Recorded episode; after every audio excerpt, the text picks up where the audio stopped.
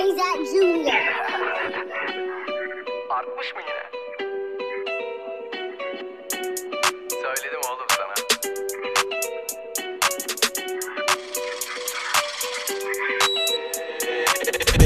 Going up and down I want that ass going up and down Sıkıldım artık viskiden Business yoktu eskiden Yo Bitcoin up and down I want that ass going up and down Sıkıldım viskiden Business yoktu eskiden. Bak nasıl yaşanır real life? Arabesk pesimist mi? Hayır lan yok. Dinç bir mental kazanır hep. Bu kader değil belediye pazarı bek. Uh, Bak Ranger'a bana Casual'a. Biniyorum Lancer'a her boku ekstra Kaliye akıyorum ve benziyorum Leicester'a. Ezak onu beat sanki orkestra. Sana kaç kere söylemeli money bebeğim var sebebi?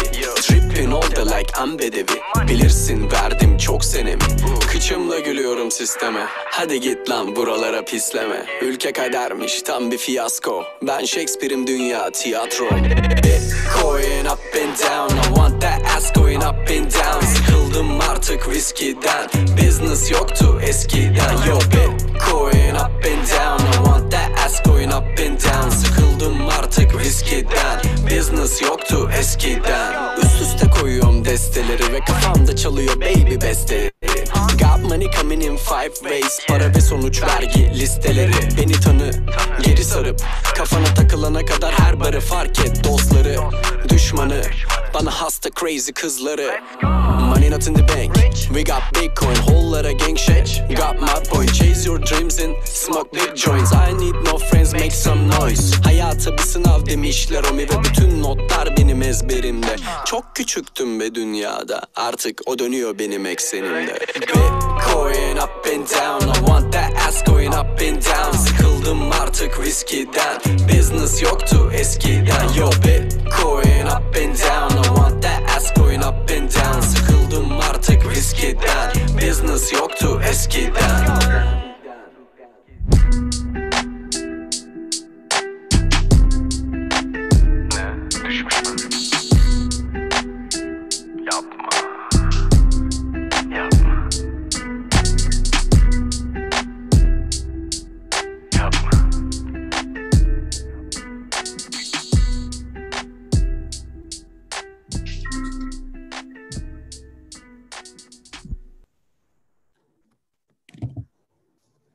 はい、というわけで、えーオープニングの曲から、えー初めての反省会 DAO 放送を始めたいと思います。えまずね、イントロの曲なんだけど、曲としてはよくあるヒップホップのなんかラップの MV、ミュージックビデオみたいな感じなんだけど、ビットコインであんなの見たことないけど、残念なことに。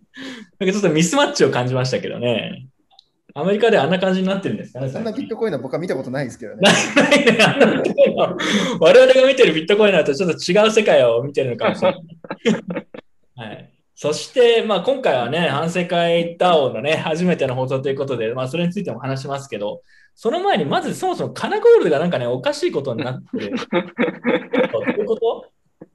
はい、えっと、このちょっとスライドにある通りですね、あの、先日私、あの、とある上場企業の役員に就任するということになりましてですね、あの、実はこれまで、あの、放送中は、あたかも無職ビットコイナーであるかのように振る舞ってまいりましたが、実は裏でちゃんと仕事をしていてですね、その結果、あの、この度は上場企業の役員という何よりも社会に近いというか、社会そのものの世界に舞い戻ったということで、まあ、あの、皆様、視聴者の皆様に、えーこの場を借りて謝罪させていただこうと思って、このスーツを着ておりますと。いうスところとキャマーじゃん、これ、格好的にも。スキャマーではないんだけどさ、どえ、なんかそれってさ、なんか自分も正直詳細は全然把握してないんだけど、なんか多分気になってる人もいると思うんで、なんか概要をちょっとはい教えてよ。うん。ああ、そのチューリンガムっていう会社って多分どっかで話したことあるというか、ツイッターで見たことあると人はいると思うけれども、その、まあ僕とか、えっと、生ハゲとか、まあ、こう、まあこのあたりの何人かでやってる会社なんですが、えーこれがその先日、あの、クシムっていう上場企業に、うん。えーまあいわゆる買収されたという形になって、で、えっと、そ上場企業の完全子会社になったんですね。で、なので、えーで、それの一環で、えっと、僕はその親会社の方の、えー上場企業クシムの、まあ、役員にもなると。で、いわゆる CTO という、なんかすごくそれっぽい、えータイトルもいただいてですね、えーまあなんというか、普通の役員っぽい仕事をこれからやっていかなきゃいけないという、まあ社会に舞い戻ってしまったというのが今回のお話ですって。普通の役員っぽい仕事って何？あ普通普通の役員っぽい仕事ってなんだろうね、そもそもね。あとりあえず会議とりあえず着ておくみたいな。会議、そうだね。会議に参加みたいな。そうそうそう。で、なんかその、まあ、なるから、スーツちゃんと新しく買ったんですよ。わざわざ。そうそうそうそう。で、買ったものの、あの着る機会がね、本当になくてね、うん。なんかももったいないから今日着ようって思ったっていうのが、まあ一つの理由かな。結構似合ってんだよね、しかも。サラリーマン顔だからね。なんかメガネがいい感じっすよね。確かに、そうそうそう。いそうだもん、こういうのなんか。いる、いる感じ。いいよね、こういうなんかこう、できる、できる、あの、ビジネスマン的な。こうちょっと小さめのビジネスカバンこう抱えてそうな感じっすね。そうそうなんかね、なんかデリバティブとか売ってそうだよね。わかんないけど確かにいそう。そうそうそう。今うんジョーさんなんかゴリゴリが、の営業とかではないんだけど、なんかたまになんかちょっと裏から出てきて、おこの人すげえできる人じゃん、今ジョーさんがコメントで許せねいや、今日はその点ではでもね、あのまあ、これからニュースも見てきますけど、まあ、俺はニュースで何が起きたか全然把握してないんだけど、あの DAO のメンバーがね、我々のために やってくれたとかも、その話もね、していきますが、なるほど。なんか質問他にあれば、あの視聴者がしてってください。なんか、話すことね、ニュースとか話すことは正直全然ないんだけど、あの、地味になんかネタとかが多いような気がしていて、ムカナゴールド上場企業役員。いや、でもね、こ肩書き強いよね。強いですね。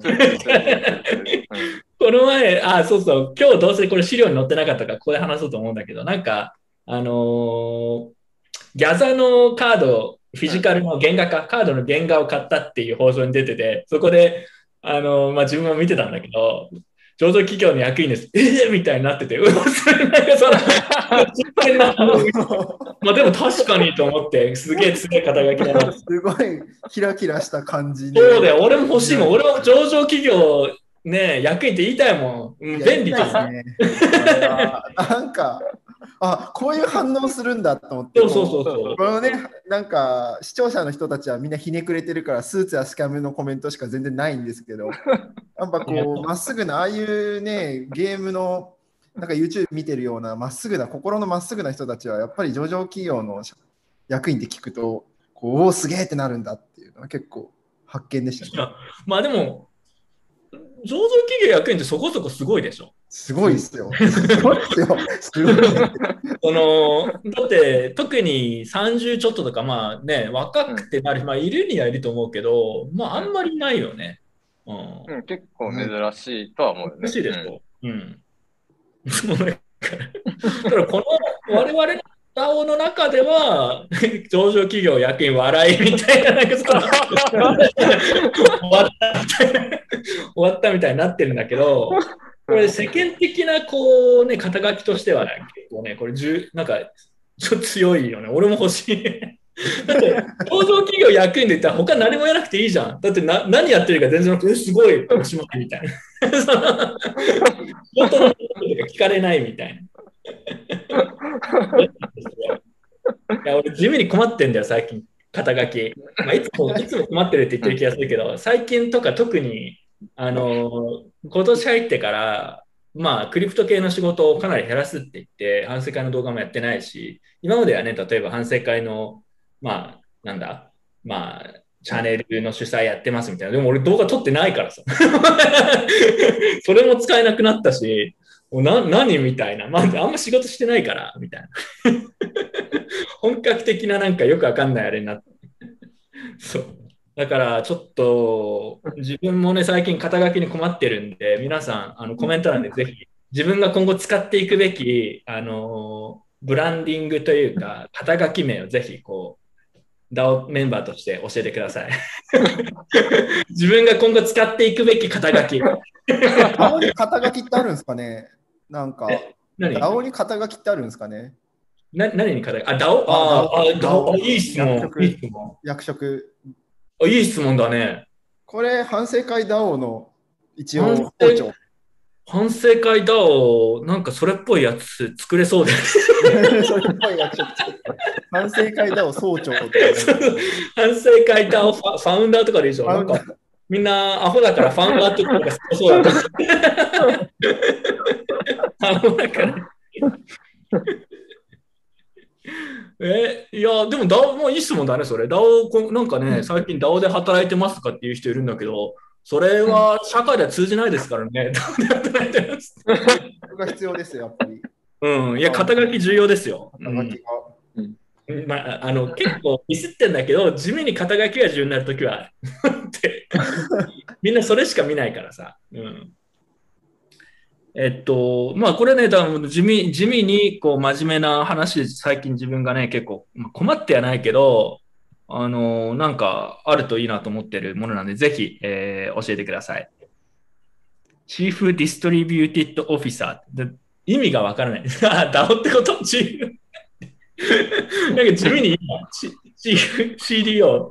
あ、 Chief DAO Officer いいじゃん。CDO。 Chief DAO。CDO。CDO。 Chief DAO Officer。バカすぎていいな、これ。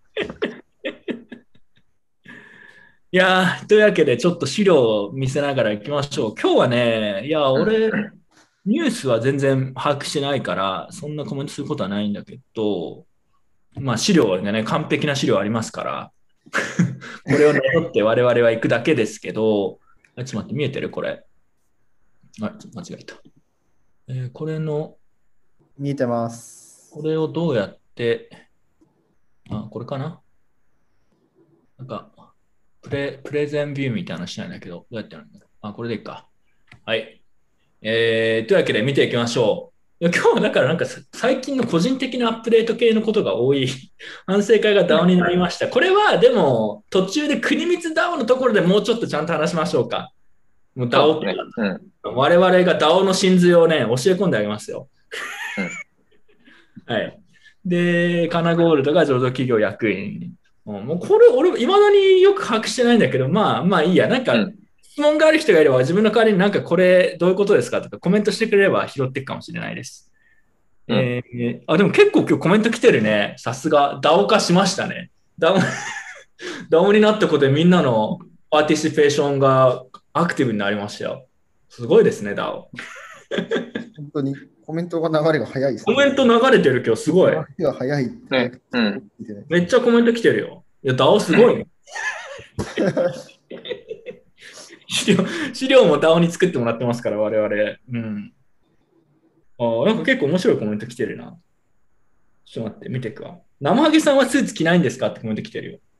私はまだその社会に適合してないんで、まだ 上場、まだ僕も上場企業の役員になったら私もスーツ着ます。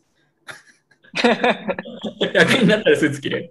もう一個結構個人的にツボなのが、マネーショート、あの映画、うんビッグショートかな、の数学世界2位の中国人っぽいって知ってるこのボブキャラ？あの。英語ができないふりをしている。英語ができないって言った方がなんか数学できそうだなとかって。なぜか、なぜかアメリカ人なのに中国人のふりをしている。あれ受け、ああれ地味に受けたな。俺もあれ超好きなんだよね。あれ、あれいいよね。あれか、ちょっとしたシーンなんだけど、あれ、あれかなり好きだよ。うん。で、えーっと、次が、えーっと、まあでもコメントこんなもんか。ダオ、ダオとかってね。えああ、あとあれ。えっと、今日のブルームバーグの JVC のリークをしたのは私ではありません。私ではございません。はい。JVCA ああ、その。うそうそうそうそう。なんかその JVCA の審査が、だいたいなんか既存のどっかで扱ってる銘柄の審査なのに、なんか半年以上かかるっていうリークがあって、リークってただの時代そう構成そうそうそう。そうもうちょっとなんか、ああの、それ以外にも、これな内部の人じゃなきゃ知らない系のネタが散りばめられて。て、う。うん。んでただまあ、これリークし得る人って多分、もう星の数ほどいるから、これは誰だかわかんないと思うよ。ああ、リークがあったんですね。まあ、要は批判的な、今までちょっと時間かかりすぎだぞと。まあまあまあ、そうそうそう。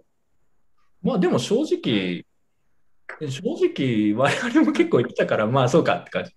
まあでもそれが結構表になってうん報道されたりするのは、まあ悪いことじゃないんじゃないかなって感じですね。うん。はい。で、えっと、自分はね、今日の個人的にはこれがむしろ一番重要なんだけど、自転車旅行中でして、今日ね、そそういえば放送開始が遅れてしまいすみませんでした。これはもう自分の肉体疲労の限界に来てたということが一つのもう疲れたと、疲労が蓄積されてて、うんもう今日4日目か5日目くらいなんだけど、結構きついね。でね、これ、俺今日ね、ちょっとやっぱ自転車旅行の魅力について語りたいわけですよ。もはや。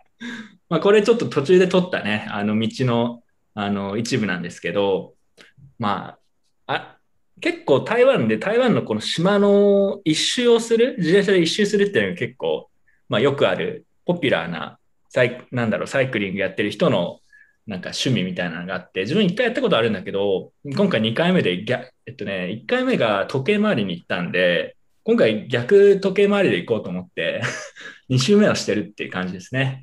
でちょっと写真をこう出してるんですけど、何これね、何が面白いかっていうと、えー、まあ、自分ガチサイクリストではないんで、別にそんなこうすごい自転車をこうものすごいスピードで行ってトレーニングしてるみたいなそういう感じではないんですけど、どっちかっていうと、このこう写真一部撮ったんですけど、こういうね、あこんな道、結構この道超いいじゃんみたいな、なんかね、こういう道を探したりね、あと、謎によくわかんない街みたいなのがあるんで、地方の方に。そこに行って、こう、あ、なんかこんなとこあったんだっていうのを探すのがね、これがね、面白いんですよ。うん、全く興味なさそうですけど、これおすすめなんで。これはね、ぜひおすすめの、あの趣味ですよ。はい。でも今日だから結構もう中盤の一番多分疲れてるくらいの時なんだけど、今ちょうど半分くらいなんだけど、なんかだんだんでも途中でなんで自転車漕いでんだっけみたいな感じになってくるって ひたすらに、こう、ひたすらに言ってるんで、うん、いやでも楽しいですね。えーっと、お、コメント。台湾海沿いのサイクリングロード、すごく整備されてるよね。そうそうそう。あのね、海沿いの、台湾は割とサイクリングロードが結構整備されてて、あの、自転車で、こう、例えばここに写真出てる道みたいなのが結構あって、まあ、こういうのをバーって行くのも楽しいんだけど、自分はね、割とよくわかんない道とかを、あ、そうそう。ただね、なんか、マップの、Google マップでもなんか、自転車用のビューみたいなのがあって、自転車に適した道みたいなのが緑で表示されるんだよ。ただ、あれ、実際行ってみるとわかるけど、なんかね、あのマップ、まあ完全ではなくて、結構自分の足で適当にこう、なんか変なところに入ったりとかして、行って初めて、あ、こんなところにこんな整備された道あったじゃんみたいなのが結構あったりして、そういうのをね、えー探すという非常に、うん、非常に趣味のいいことをしています。はい。なので皆さん、あの、自転車旅行おすすめですという以上です。はい。満足しました。じゃあ今日はもう放送ここまでにしようか。あとは、あとはリンク上がってるんで読んでくださいって終わりでも実際そうですよね。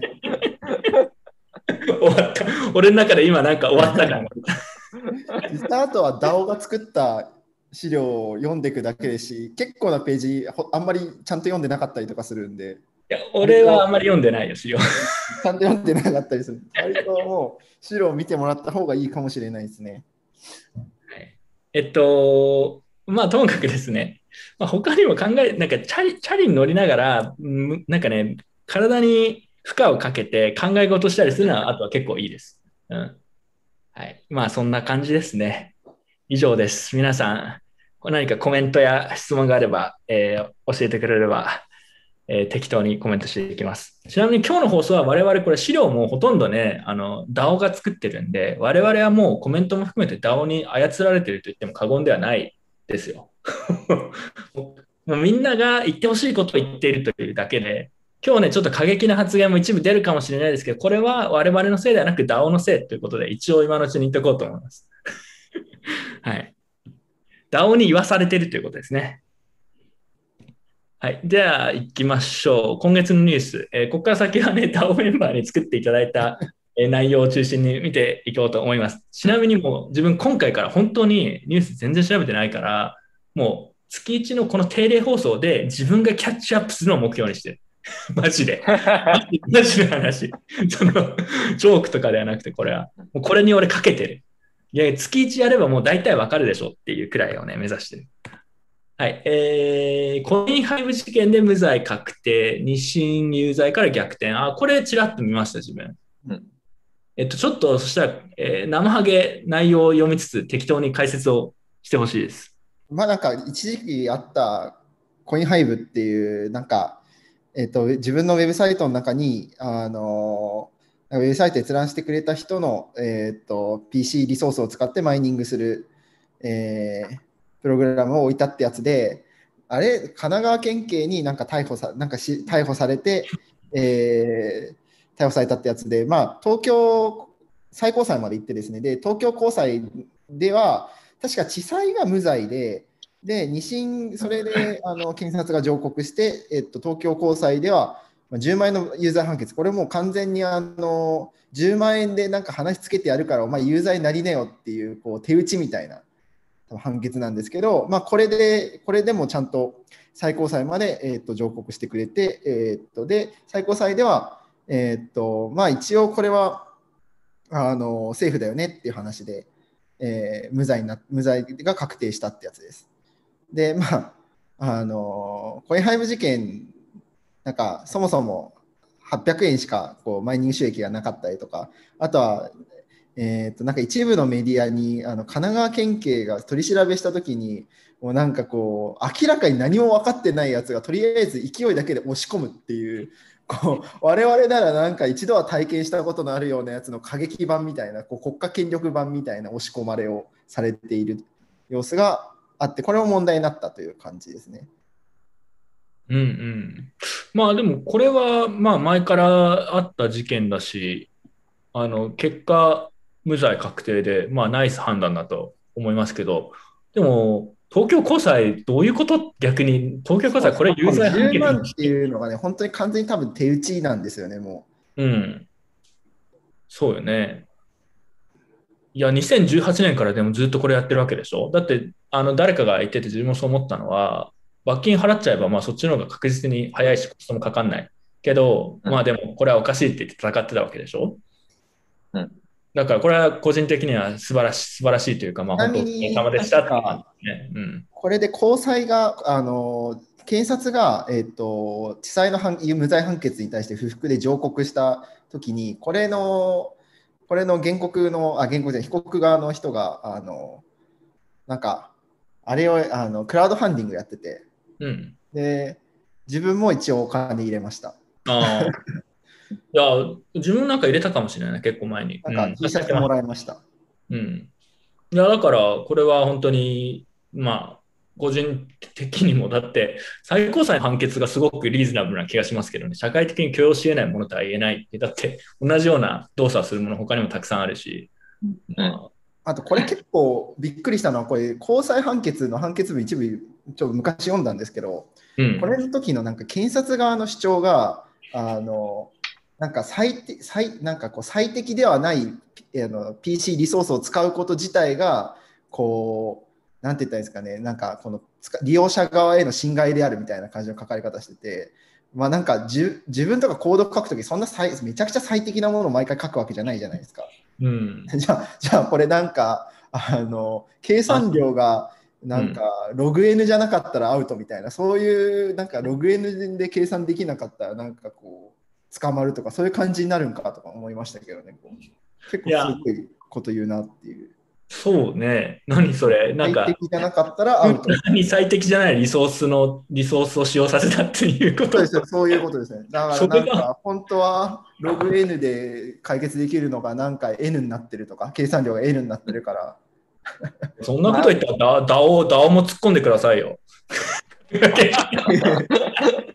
最適じゃないお金の使い方してくれてる。い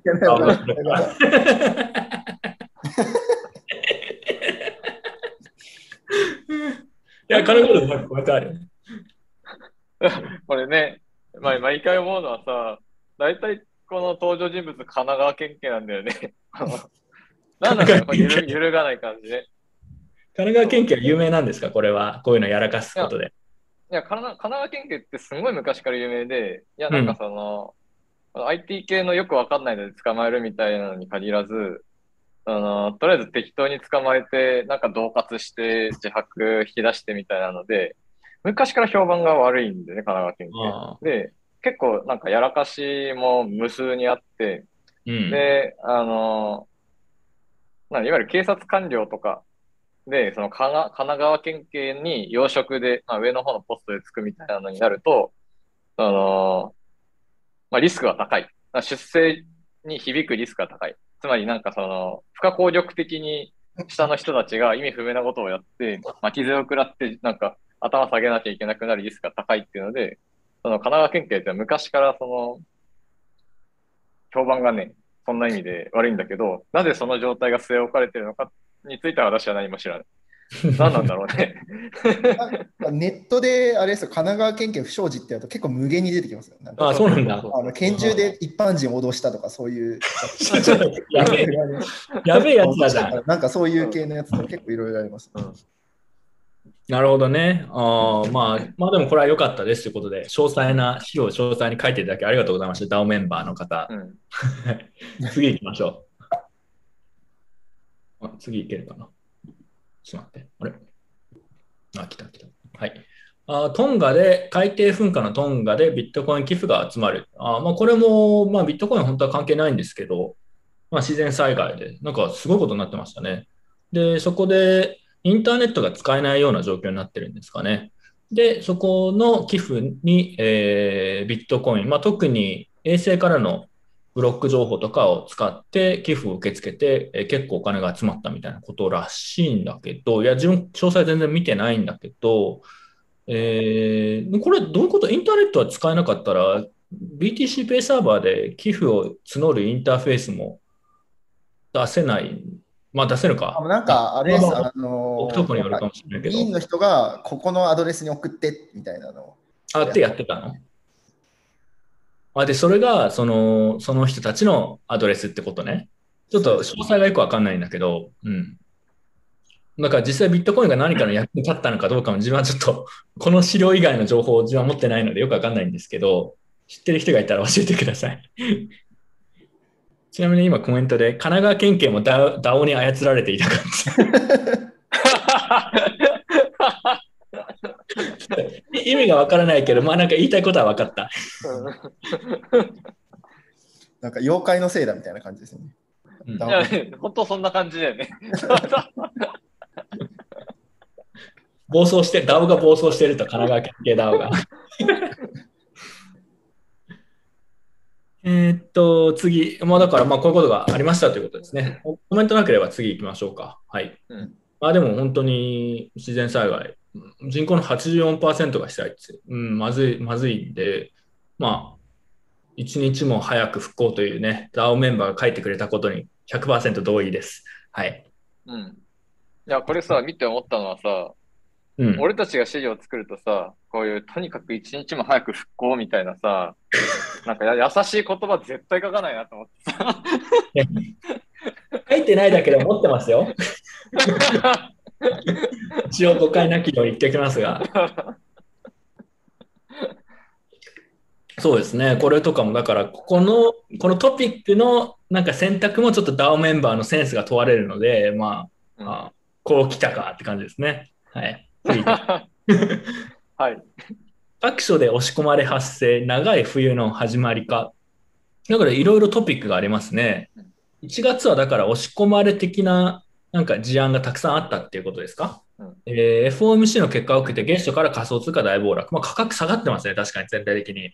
今ちょっと戻してるけど。まあ、市場的に落ちていって、えーあと、なんか税金が払えないみたいなの結構聞きましたね。うん。新規参入者が悲鳴を上げて、古参がツイッターでディスられる。なぜ？どういうことこれうん新規参入者が悲鳴を上げるのは分かるけど、なぜ古参がディスられるのかよくわからない。子さんからじゃないかな、多分タイタイプだと思う。あ、古参がディスる。高値掴みしてやんのってこと？あ、そう、うん、そうそうそうそうそう。いうことね。まあ、それはな、なるほどうん。はい。ぜまあ、税金。あとは次がアメリカ、あ、これ見ました。アメリカ大統領令でビットコインパブリックエナミー認定かということで、まだ情報出てないんだけど、なんか国家、そうね、あのナショナルセキュリティの観点から、国家のセキュリティの観点から、まあ、大統領法令を出すっていうこと、予定ですというのを見ました。でも何を出すかちょっとよく分かってないんで、ちょっとこれは気になりますね。なんか情報ありますか？他に。多分あれじゃないですかね、なんか今、これとは別途で、あの、えっと、普通のワイウォレット、ウォレットを使うときに、なんか一定額以上だったら報告義務をつけるみたいなのを検討し始めてるみたいな話もあって、まあ、そっち方面なのかなという気はします。うん。これ資料にも書いてあるけど、一方、ロシアではプーチンが仮想通貨の規制法案、規制案を差し止めということで、まあ、逆に、こう、今までロシアはどちらかというと結構厳しい姿勢だったのが、まあなんか容認に流れつつあるのかみたいな、えー情報があるようですね。まあ、ウクライナとロシアの政治の件があって、それとかも関わってきてるんでしょうけどね。うん。なんかこういう国の方針がちょっとずつ出てきてるって感じですね。で、カザフスタンのネット遮断で BTC ハッシュレート低下。あーまあ、カザフスタン毎年結構あるって言ってましたからね。で、ウクライナ、あ、だからこれね、これウクライナ情勢懸念でビットコイン急落したとは多分思わ、自分は違うんじゃないかなとは思うけど、一因としてあるのかもしれないですね。はい、次。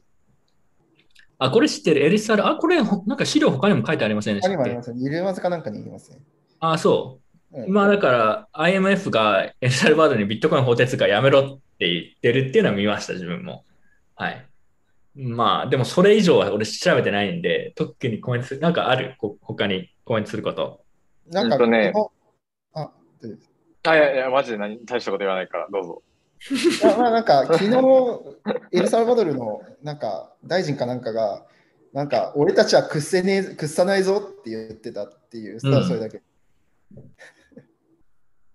パラゴールドは？いや、この資料のさ後ろに、あの、押し込まれの、あの、有名な、つけてるんでね。いや、有こうこういう、凝ってるなと思って、俺たちにはできなかった技術、パワポ技術がお詰め込まれていると。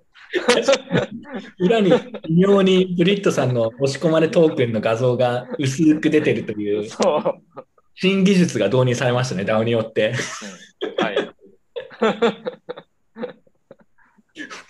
いや、でもね、俺今自分でも言ってて思ったんだけど、ちょっとニュース調べ調べなくなると本当に全然中身知らないから、特に本当に言うことがない。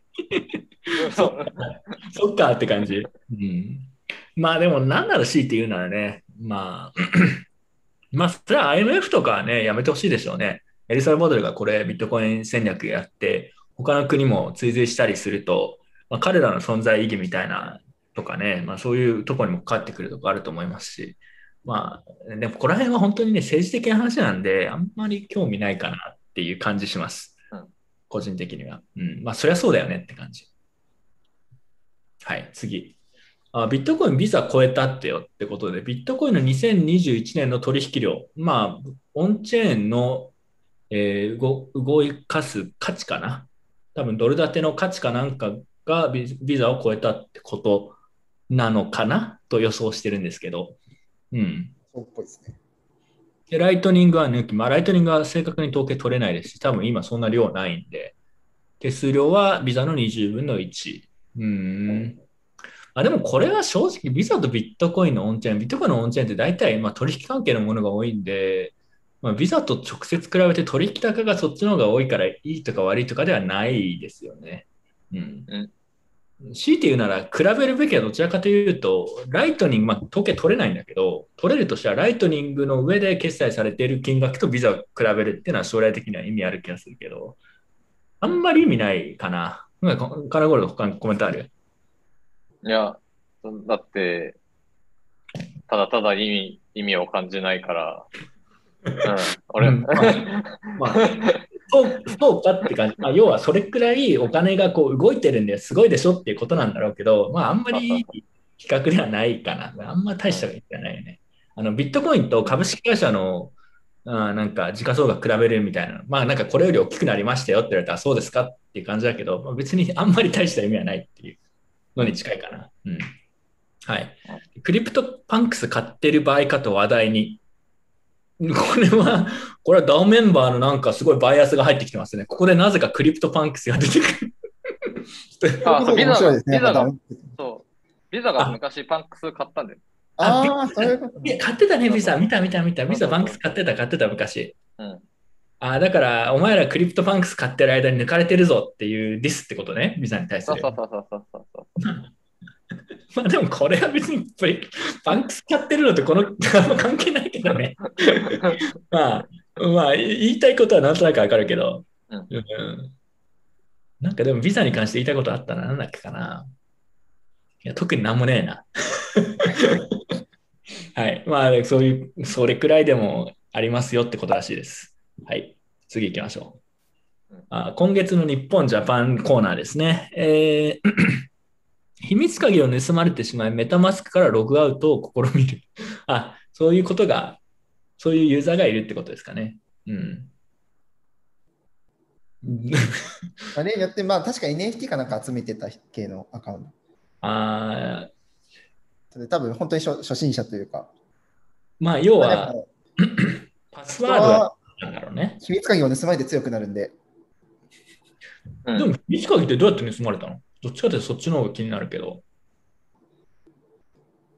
え多分シンプルになんか入力しちゃったとかじゃないですか、どっかで。どっかで入力したかどっかで。あうん。いやあれ見たけど、最近なんか、あの、メタマスクと連携してこの権限をくださいみたいなので、なんかフォーセットかなんかでメタマスクと連携させると中のお金取られるみたいなのがあるっていうのは聞いたことありますけど、そういうことかな。あ、それ、それあるんですか？で、なんかなんかアップル、単純に approve しちゃってるだけだと思うよ。うん。あ、そうそう、 approve してよくわかんないから、なんか、この、これを approve してくださいって言うと、あの、メールとかのノリで、あの、ツイッター、Facebook ログイン的なあれですよ。うんのノリで OK ってやったら中全部取られるみたいな。まあ、笑い事ではないんだけど、まあ、そういうの今後、まあ、出てくるでしょうね、さらに。うん。まあ、でもそういう人が増えてるっていうのが、まあ、いい面もありますけどね。それくらいこう広がってきてるっていう。うん。うん。まあ、それぐい。らいでいいと思うよ。ううんん。みんな強くなろうん。で次、うんだってあれでしょ、インターネットの初期の頃もさ、みんなパスワードとかっていう概念が、そのサービスにログインするのにパスワードを入れるとかっていう概念がなかったから、みんなすごい、すごい流出してたすごい適当に扱ってたっていうのをなんか言ってたこと、なんか誰かそれを言ってて、ああ、そうなんだ。確かにそうだったかもな、みたいなのありますよね。インターネットの初期もみんな使い方がよくわかってないから、パスワードとか普通になんか、なんかに書いてるみたいな。うん、まあそんな話だね。うん、う。あ次。となんかダイヤル Q2 とかあったね、昔。ダイヤル覚 Q2? なんだっけ、ダイヤル Q2 って？なんかその、ななんか特定の電話番号に電話すると、なんかめっちゃ金取られるってやつ、仕組みはよく覚えてないんだけどさ。なんかその、そうそうそうそう。で、なんかこう、電話使った情報商材みたいな感じで、繋がってる時間に比例してめっちゃ課金されるみたいなやああ、なんでかあったもん。うん。つ。うん。あ、なんかあったかね。あった、あった記憶がある、そういうの。そうそうそうそう。聞いたことあるまあそ。れ、うん、それの現代版だと思えば、まあ大したことはないよ。まあ、こういうのはいくらでもあるよね。うんまた、生が何の話してるんだみたいな。ジェネレーションギャップみたいな。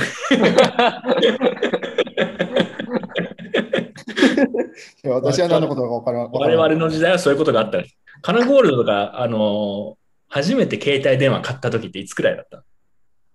えっとね、これ確か、中中3か高1だったね。ああ。もうそうそうそなんか高一だと別にすごい早いってわけではないか。う。全然、全然、遅遅いぐらいだったよ。うん。遅いくらい。ああ。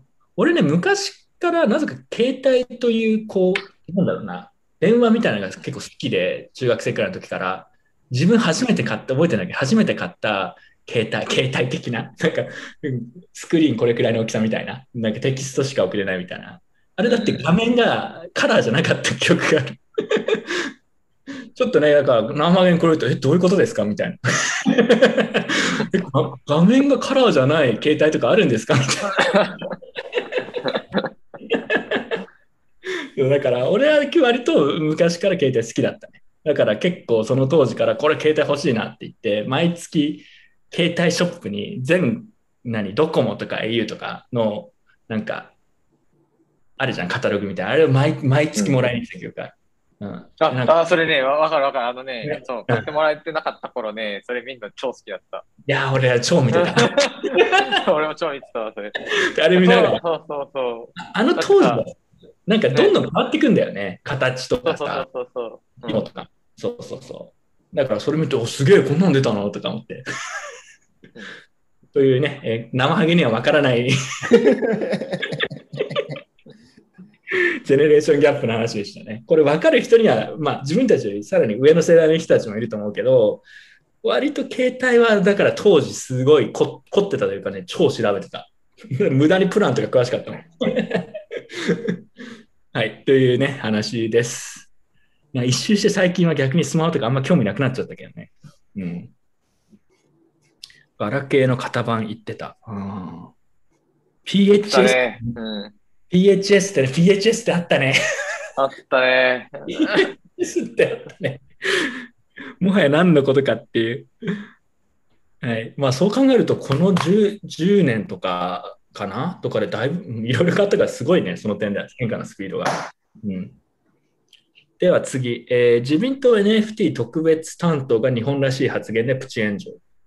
これ、俺ちょっとだけ見たんだけど、これ知ってる？詳細。いや、私全然知らないです。バナゴールドは？なんだっけ？え、なんかその、まあ担当大臣になったっていう話はさ、規制をどう作っていくかって話をするために担当大臣になるわけでさ、それは規制のデザインを検討していく以外に言うことないじゃん。それは。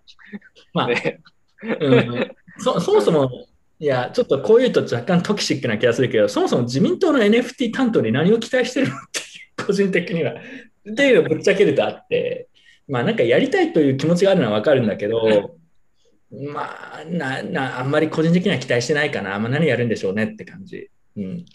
てか、なんなんでや NFT、政治家も含めて NFT にそんなに注目してるのかちょっと意味がわかんないんだよね、俺はね。いや、それはね、多分ね、ステークホルダーが、あの、普通の仮想通貨だけの場合と結構違うからだと思うよ。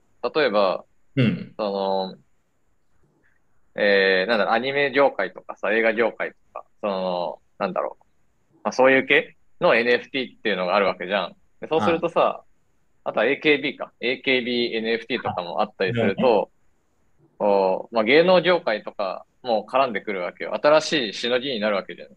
あで、で、そもそもそういうところと、その、まあ、こういう政治家ってちゃんとこう繋がっていて、で、その自分たちに、まあ、都合のいいように、こう、世の中の規制を犯していくというので、こう政治家にちゃんと献金したりしながら、まあ、ちゃんとこう票を入れてあげたりしながら、こう、いい関係を築いてきてると。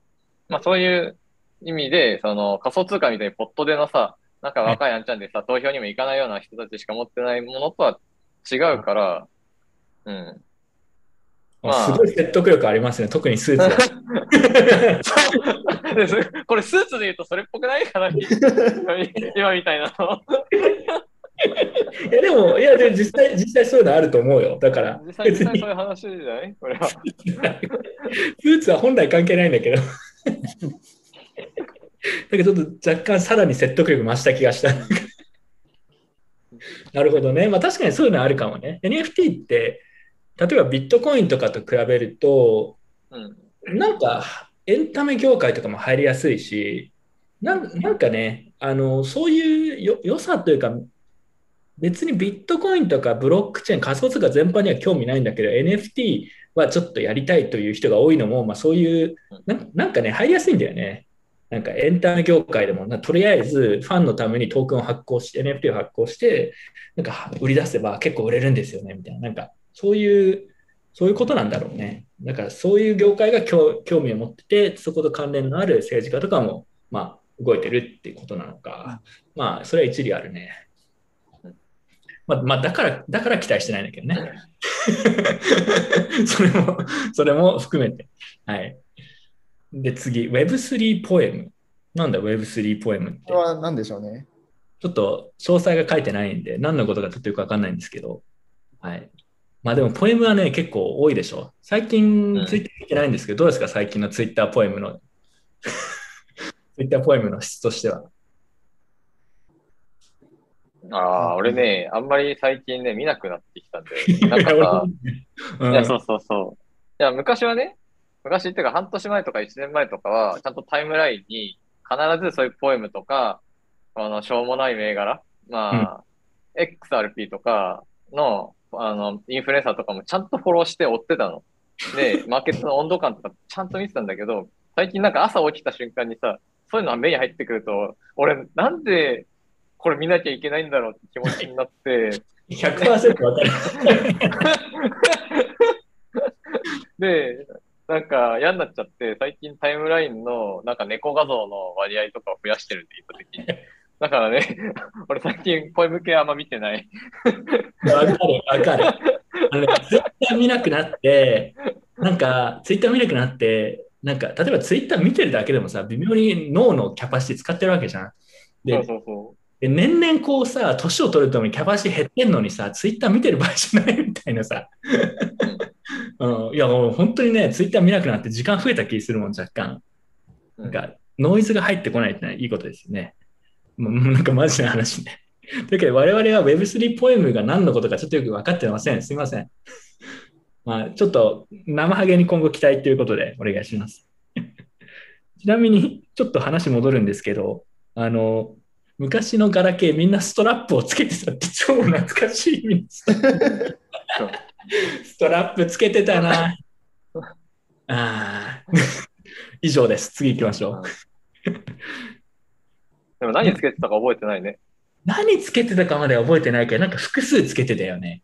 なんか、じゃらじゃらじゃらじゃらつけた。そうそう。じゃらじゃらつけてるやつがなんかかっこいいみたいな風潮があって、なんか、なんか複数つけてた 記憶がある。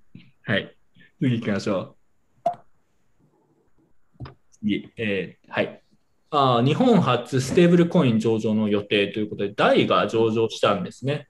コインベストという取引所、あんまりここの取引所は有名ではないんで知らなかったですけど、まあ、でも、ダイが上場するっていうのは確かに結構こう、まあ、印象的なニュースな感じはします。ちょっとこれについてコメントお願いします。まあ、これはね、あのおめでとうって感じ、普通にかなり素直に。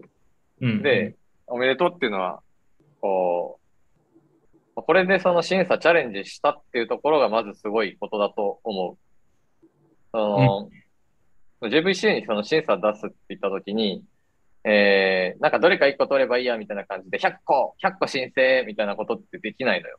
こういくつかこう絞って、それに注力してこうやり取りしながら進めていくみたいな感じの中で、あのまあ、ちゃんと代が審査頑張れば通るだろうと読み切った上で、ちゃんとやり取りをそつなくこなして上場までこぎつけたっていうのは、本当にこれはすごいことだと思います。はい。確かになんか他の、他のコインとかと比べて説明するのもちょっと大変な気がするし、うん難易度が高いような気がするんで、よく通ったなっていう感じはしますね。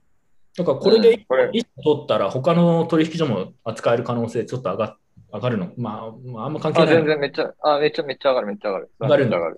うん。まあだから、まあ、代が多分他の取引所でも今後扱われることが出てくるってことになりそうですということですね。うんはい。生ハゲなんかある？いやー僕もこれちゃんと申請するの偉いなと思ってあの USDC とかテザーとかじゃなくて DAI っていう一なんかコミュニケーションがめんどくさい方を選んだっていうのをうん。なんか、なんかこう、このコインベストの中の人のやる気を感じて、素直におめでとうございますという気持うちです。ん。なるほどね。なんかこれ、うん、これ、USDC とかだとうん逆に、あの逆に無理なのよ。エンティティあこれ絶対に、そう、絶対に無理で、その、うんあそう USDC の場合絶対無理なのよ。っていう中で、だあなんでかっていうと、その、そもそもこの今、ステーブルコインを発行できるエンティティうん。はどこなのみたいな話って、日本に限らず、アメリカとかいろんなところであるじゃない？うん。でその基本的にはそのまともな金融機関で取り扱っていきましょうというのが、まあ、うん銀行とかね、うん、まあ、そういうのが前提で議論されているって背景もあって、あの、まあ、あの、SDC は通せないんですよ。っていう中で、台を攻めた、で、通し切ったっていうのは、本当に、あの、すごいと思います。あまあでも、代は要は、じゃあ USDC とかとは違い、分散型のステーブルコインなんで、発行したもいないから大丈夫なんですという、まあ、おおむねの主張が通ったということだよね。うん、だってこれ、あの、ステーブルコインじゃないんだよ。あの、台って。あそういうことね。そ うそうそうそうそうそう。うん。なるほどね。うんうんうんちなみにビットバンクもメーカー DAO の MKR のガバナンストークンを上昇するっていうのがありましたね。そうだね。うん。まあ、大じゃないんだけど、それもなんかちょっとい意外、別に意外ではないか。まあ、あのこそれこそ、あれですよ、だいあのメーカーはあの DAO に引き継がれたっていうことに なってるので、そういう意味ではやっぱ上場しやすくはなったのかもしれないですね。エンティティが DAO になったっていうところで。えそ、そうか。いやなんてコメントしようかな。な。んてコメントしようかなと思って今。表向きにはね、表向き？わかんないですけど。うん。もうね、DAO って言えばいいんですか？我々もそしたらて言ってなんかトークン発行しようぜ。はい、えーっと、なるほどね。まあでもこういうのは、まあなんか前と比べると確かにこういう動きがあるっていうのは、まあ取引環境的にはいいんじゃないかな、本当に思いますね、自分も。次。ちなみに台の中身っていうね、えっと、質問、質問とかコメントが来てます。そうなんだね。USDC とかで結構バックしてるんだよね、あれ今確か。だから、さあ、あるのかなってのは正直思うんだけど、まあまあまあ、そういう判断をされた。ちょた。ね、こう USDC。っと待って、今すげえいいコメント来てる。台がいけるならアンプルもいける。うん。アンプルいけるんじゃないの？あれ、ステーブルコインじゃないし。あいけあいけると思う、いけると思う、いけると思う。あの、いけると思うっていうのは、あのー、もう全然、ああの、ありだと思うよ。あり、うん。いや、まあ、理論上はあり得るよね。いや、かいんなんかまあ、本当に毒にも薬にもならないんで、まあ、本当にありだと思います。下手ななんか、うんし使い道のあるコインよりもずっとのあの乗りやすいと思います。確かに。アンプル、あ,、うんありかもしれないということで、次行きましょう。えー、マスターネットワークはポリチェーン主導で約25億円調達ということで、えーっと、日本で、まあ、日本正確には日本では法じゃないのかな。はい。えーまあ、日本人のファウンダーの渡辺壮太さんがやっている、えーアスターネットワークが結構さ、結構すごい有名な VC とかから合計25億円調達したっていうニュースですね。はい。これは自分もちらっと見ました。詳細は見てないですけど、日本上場もささやかさやかれ伸びしろかな、コインチェックラブからも投資を受けている。ケースケ、ケースケホンダ、ケースケホンダも入ってますね。そしてみんな覚えてる？ケースケコインっていう謎のコインがあったの。なんか謎のアメリカの取引所かなんかにこう、これだけポツンで上場してた、なんか謎のコインですよね。うん。いや、でもこれすごい、すごいですね。そのいろんな、その主要な VC から調達受けるのはそんなに簡単ではないと思うんで、うんまあ、金額もすごいって感じですね。はい。他にコメントありますか？いやー俺もね、まあ、応援してるんですよ。渡辺壮太君応援してるんですよ。私、最近久しぶりになんかね、トークン買ったんですよ。この彼のトークンを。ああ、これ？うん。うん。そうす何トークン？るとね、なんで、アスタートークン。いマスタートークン。うん。や、久しぶり、久しぶりになんかね、その、なんだろう、ビットコイン、イーサー系以外を買いましたね。うん、応援してます。はい。ななぜなんかあんまり応援してない雰囲気を感じるの？いや普通にだから投資的な感じで買ったの？そのトークンが、トークンを。いや、なんか、そうそうそう。いや、なんかね、あの、そうたくん、ツイッターで元気がいいからさ、はいはいはいもう絶対に目につくのよ。で、なんか持ってないのに、このトークンの値段が10倍に上がりましたとか言って喜んでたらクソうざいなと思ったから、いやいやながらいっぱい買った。まあ、確かにね、まあ、今回のニュースもそうだけど、トークンの価格は全然上がる可能性ありそうですね。あの、ポルカドット系、ポルカドット系でしょ？ポルカドット系の、はい。えーサブスプレートを使った、これな、何なの？あの、何ができるブロックチェーンなんだっけ？なんか、いろんなところ、いろんなブロックチェーンとつながれるみたいな感じだった気がします。みたいな、ああ、いろんなブロックチェーンとつながれる、つな、つなぐことができる。まあ、はい EVM に使えたりとか、そういうところで、なんか、はいはいはい。なんかいろんなチェーンとつながりますみたいな感じでで言います。あ、そういうコンセプト。まあ、いわゆるなんか今のブリッジ、ブリッジのなんか流行りに結構うまいうまく乗っかってる感じはあるのかなという。なるほど、なるほど。うん、まあでも日本人のやってるプロジェクトってのはあるけど、結構日本人で応援してるというか、なんか話題にしてる人多いなというのはちらちら見てましたけどね。応援で昔、ロックドロップっていう、なんかイーサイーサリアムロックすると、なんかアスアスタートークンもらえるってやつがあるんですけど、うんこれなんか結構ロックされ、なんかこう、アスタートークンまだそんな引き出せないんですよ。なんかロック期間があって。の期間長いんだ。結構長くて、そこだけなんとかしてほしいですね。だってそんなロックみんな解除しちゃったらみんなすぐ売るから困るでしょ。ちょっとなんかこう、もどかしいって、まだちょっと全然あれしてないです。全然そんな結構もららえるのそれで？イーサロックするだけで。僕は結構長期間ロックしたんで、それなりに入ってくるはずですね。しこれの前になんか試練ってやつがあるんですけど、なんかテストネットみたいあそれでも結構いいお小遣いになりました。うん。あの、電チャリ、電チャリ買って、なんかいろいろ買って余るぐらいにはなりました。うんロックドロップって、トークンを、まあ、イーサをロックするんでしょ？そうすると、はいそのトークンをロックした金額に応じて、独自のアスタートークンがもらえる。ただ、うんえーロックする期間を長くすれば長くするほどたくさんもらえるみたいな仕組みになってるんですかね？ちょっとわかんないですけど。なんかそういう感じ。そうそうそうそうそうそうイメージとしては。うん。うんだから、まあ、早く引き出したいという人は、えーちょっとひ、なんだろう、ベスティングの期間を例えば数ヶ月とかにすることもできるけど、そうするともらえるものが減る。うーん。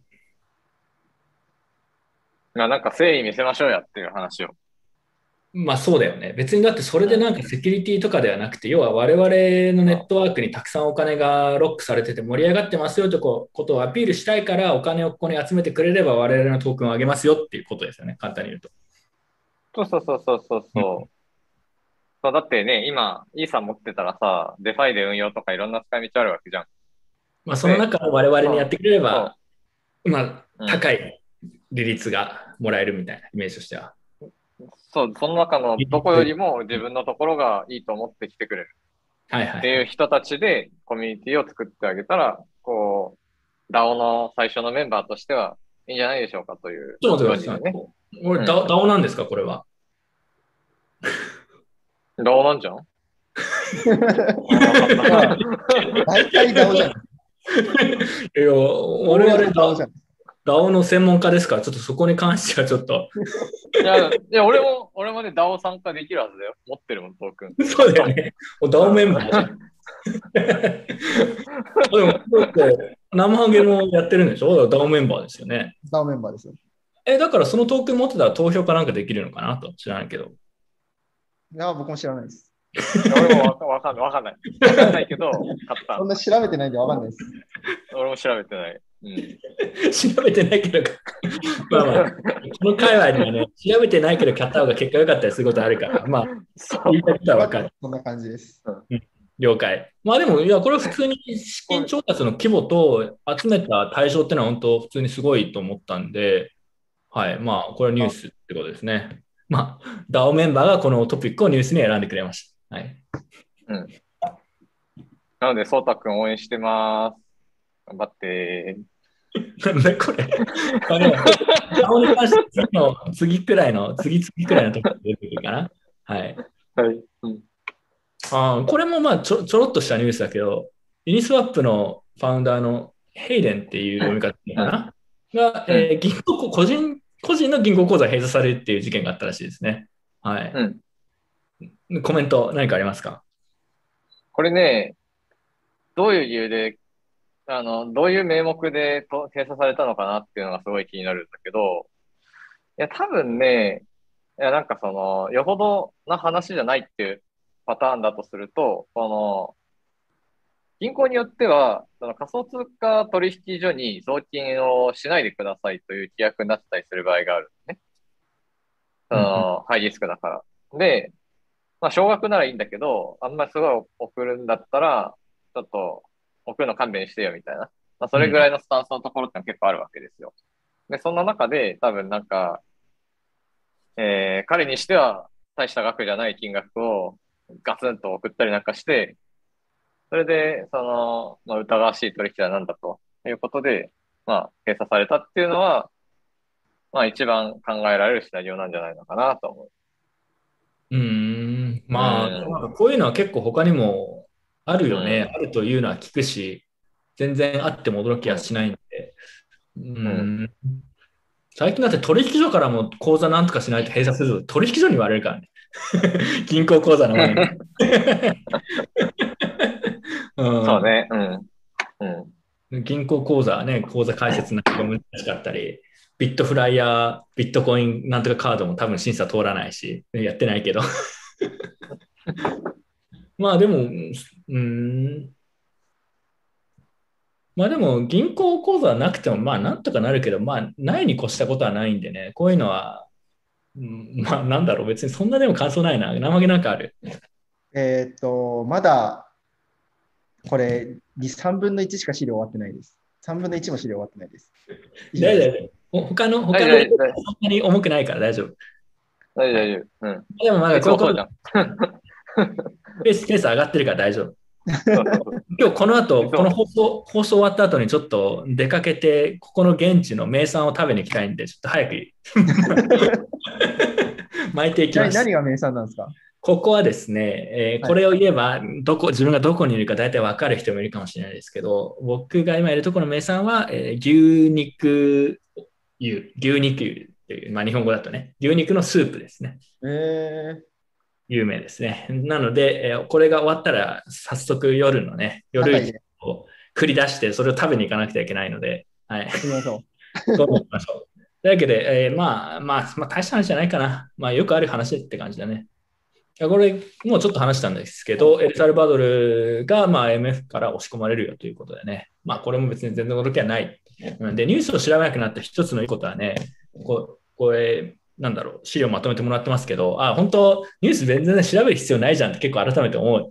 だけど、わかる気持ち。あ、やっぱそうよね。っていう話ばっかだから、なんかね、驚きはないよね。うん。次行きましょう。あ、これちょっと見たけど、俺全然知らないんだよね。アドレスオーナーシッププルーフプロトコル、騒動ってことで、えーなんかトレザーとかが批判されてるの見たんですよ、ウォレット事業者が。それしか知らなくて、詳細知らないんだけど、知ってる人いる？これ。まあ、なんか一応、あれですね、なんか、あのアドレス、このアドレスを誰が持ってるのかっていうのを、確かスイスだったかな？スイスかどっかのあれで考え方というか規制で、あその取引所とかで、あの取引所からこうアドレスに出勤するときとかに、こう僕のこのアドレスは僕のものですよみたいな紐付けみたいなののプルーフをするっていう規制というかそういうアイディアというかがあって、うんでそれに対してトレザーとかがトレザーみたいなウォレットがなんかあのこれに対応します。特にトレザーですね。トレザーがこれに対応するあのアプリ、アプリとか機能を次のアップデートで入れましたと、入れましたとか入れちゃいました。うん。コメントしたら、まあ、みんなやっぱり反発して、はいはいはあので、なんか、入れた、入れたんですけど、もう今月には、えートレザーは、えー、とそれを消去するアップデートをもう一回やります。い。うーん。ちょっと騒動になったって感じですね。これ、トレザー以外もブルーウォレットとかも同じことやってたみたいだね。そうですね、そうですね。うーん。なんかでもそれだけ聞くと、まさにこういうのって、いわゆるビットコイナーがあんまり好きじゃないタイプの、要はトラベルルールとかがあって、うん取引所から送り先が分かっているアドレスじゃないと送らせないみたいなのがあって、取引所間で送るときは取引所同士で、まあ、連携取って、あの、送り先この人ですっていう紐付けやろうみたいな話があったんで、と思うんですけど、これをいわゆるノンカストリアルな通常のウォレットでも同じようなことが、まあ、連携しやすくしようっていうのは、なんか一般的にはよく聞こえますし、多分トレザーとかもそういうつもりでやったんでしょうけど、なんかそういう機能を入れとくと、取引所からトレザー、なんだろう、うん、まあ、あまりプライバシーが高い形で、えーノンカストリアルなウォレットに取引所から送金することが難しくなるみたいな、まあ、面もあると思うんで、まあまあよ、まあ、これも批判されるのは多分そうなんだろうなとは思いますけどね。そんな感じです。カラゴルなんかある？いや、これね、トレザーが最初に対応しますって言ったのは本当に愚かだと思うよ。うん。あの、とにかく、この、これって本当に壮大な戦いで、あの、ウォレット業者が屈したら、まあ負けなわけですよ。ウォレット業者がこういうの対応し始めたら、結局そのトラベル的なネットワークに、もうどんどん修練していって、確かに。もう、そっちの世界になっちゃうんですよ。うんで、ただ一方で、そのトレザーとか、そのウォレット業者たちが、いや、そんなの知りませんと言って、ただただ、そのウォレットとしての機能だけを提供し続けて、で人々がそれをそそのように使うと。取引所、もうほとんど使ってません。DEX しか使ってません。みたいな、そういう世界に行けて初めて、その、クリプトが、こう、これまでの金融の世界観をまあ打ち破れると。うんいう話なわけで、で、だからこう、最後の砦みたいなもんなよね、トレザーとか、こういうウォレット業者っていうのは。うん。だから、最初の判断は極めて軽率。まあ、トレザーってしかも結構、あのーすごいそういうのを本当は大切にする系の企業だっていう認識だったんで、まあ、そこも含めて結構批判が大きかったっていうところだと思うね。うん。多分良かれと思って、要はそっちの方が、そういう機能があった方が取引所か、今後トラベルルールとかが出てきたときに、まあ、連携しやすいでしょって、こっちの方が使いやすいでしょっていう、まあ、感じの考えだったんだろうけど、まあなんか全然そうすると、カナゴールドが言ったみたいに戦う姿勢とか、まあ、戦うっていうかなんだろうね。そう、そう、そうなってしまうと、ね、ノンカストリアルウォレットのあんま意味がなくなるみたいなような状況になりかねないんで、なんかそこに対して、なんかまあまあ、とりあえず便利だからいいでしょっていうのは確かに軽率な気がしますね、自分も。はい。うんまあ、こんな感じで次行きましょうか。次行きます。はい。あ、これ今日ちょホットですよね。今日の話？昨日？今日です。FTX がリキッドバイコインを。え、ということはこれ反省会 DAO が機能して、今日放送前にこの資料を魔法のようにアップデートしたってことですか？その、その魔、その魔法使いは私です。その魔法使いははいアラゴールドメンバー DAO メンバー、DAO メンバーとして。ちゃんと最後に品質チェックをするんですよ。俺もホワイトペーパーで書いたから、他の DAO と違うのは、最後は我々が責任を持って品質チェックしますって書いてあるはい、これちょっと、俺、ほとんど知らない知らないというか、まあ、もう予想はつくけど、これ何何ですか？うん。いや、なんかその、リキそう、リキッドがさ、リキッドバイコインが、あの、去年の8月か9月ぐらいにハッキングされたのって覚えてる？あれあったね。うん。で、百百何十億か取られたなんかで。で、うん その時に FTX が、なんかこう、100億円ぐらい融資しますという話をしてた記憶はあるじゃない？あれ、うん、で。まあそれが、まあみんなが予想してた通り、その買収前提の動きで、うん。完全買収されたってことかな。うん。そうそうそうそうそうそう、そういうお話でした。はい。2022年3月に完了する予定。うーん。で、これがあると何が困るかというと、今まで、えー海外の FTX の取引所を勝手に使ってた個人ユーザーが、そもそも FTX の本体にアクセスできなくなる可能性があるってことですね。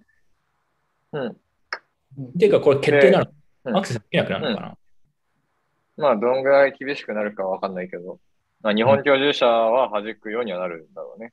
ああ、そうすると FTX を主戦場としてたトレーダーとか、まあ、まずいことになる。日本人トレーダーね。まずいことになる可能性があるってことですね。うーん。まあ、うん。まあじ、自分個人としては特にそんな影響ないからそうかって感じだけど、でも結構でかいかもしれないね、これは。トレーダーとかからすると。はい。うん。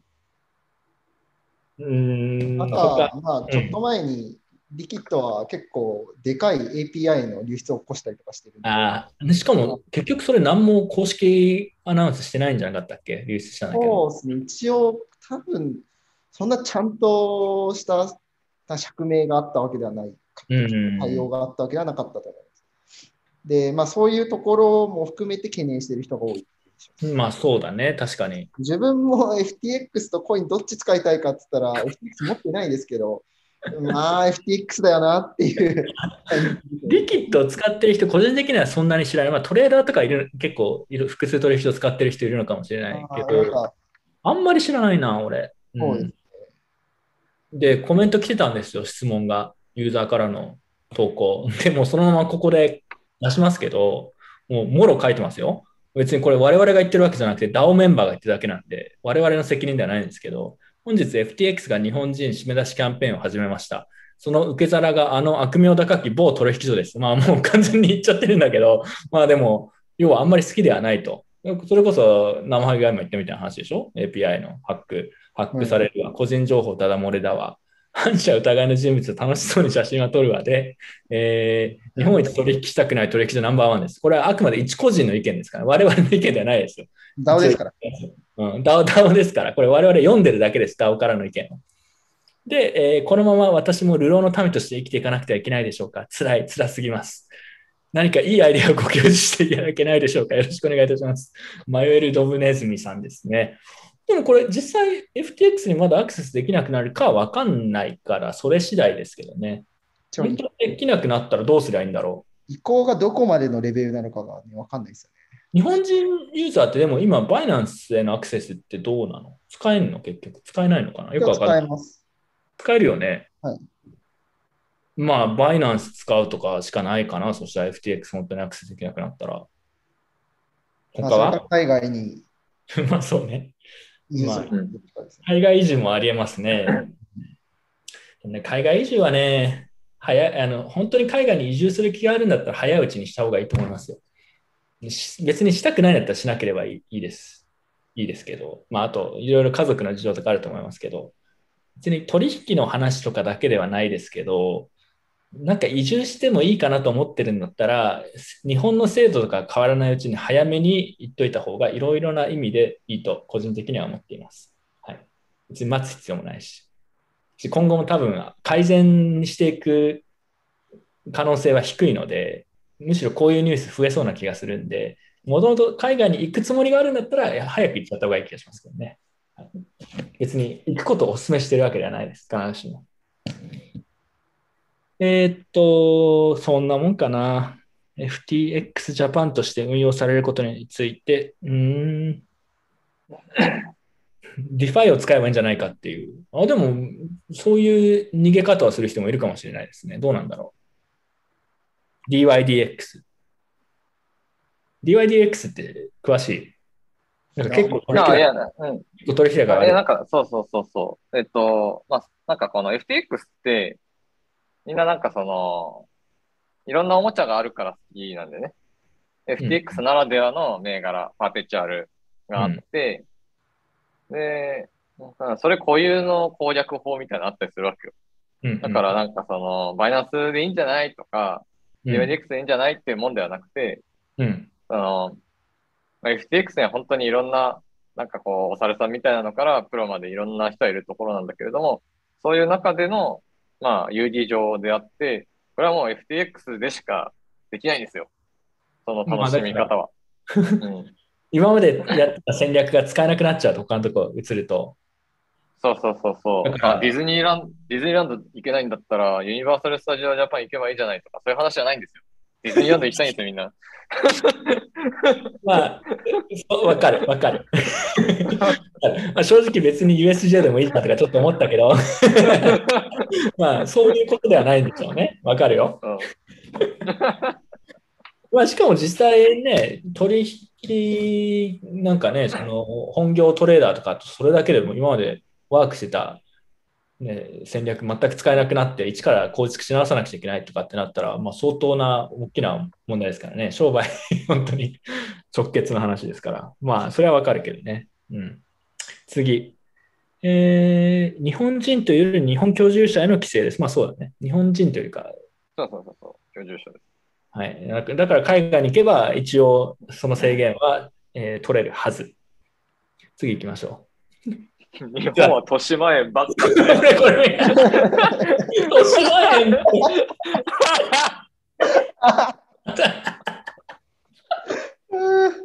豊島園。豊島園の的確な、豊島園と日本の現状に対する的確なディスだと。豊島園って。久しぶりに聞いたわ豊島園。豊島園。ディズニーランド行けないなくなっちゃったら USJ がいいじゃんって言ったら日本豊島園しかいないじゃん。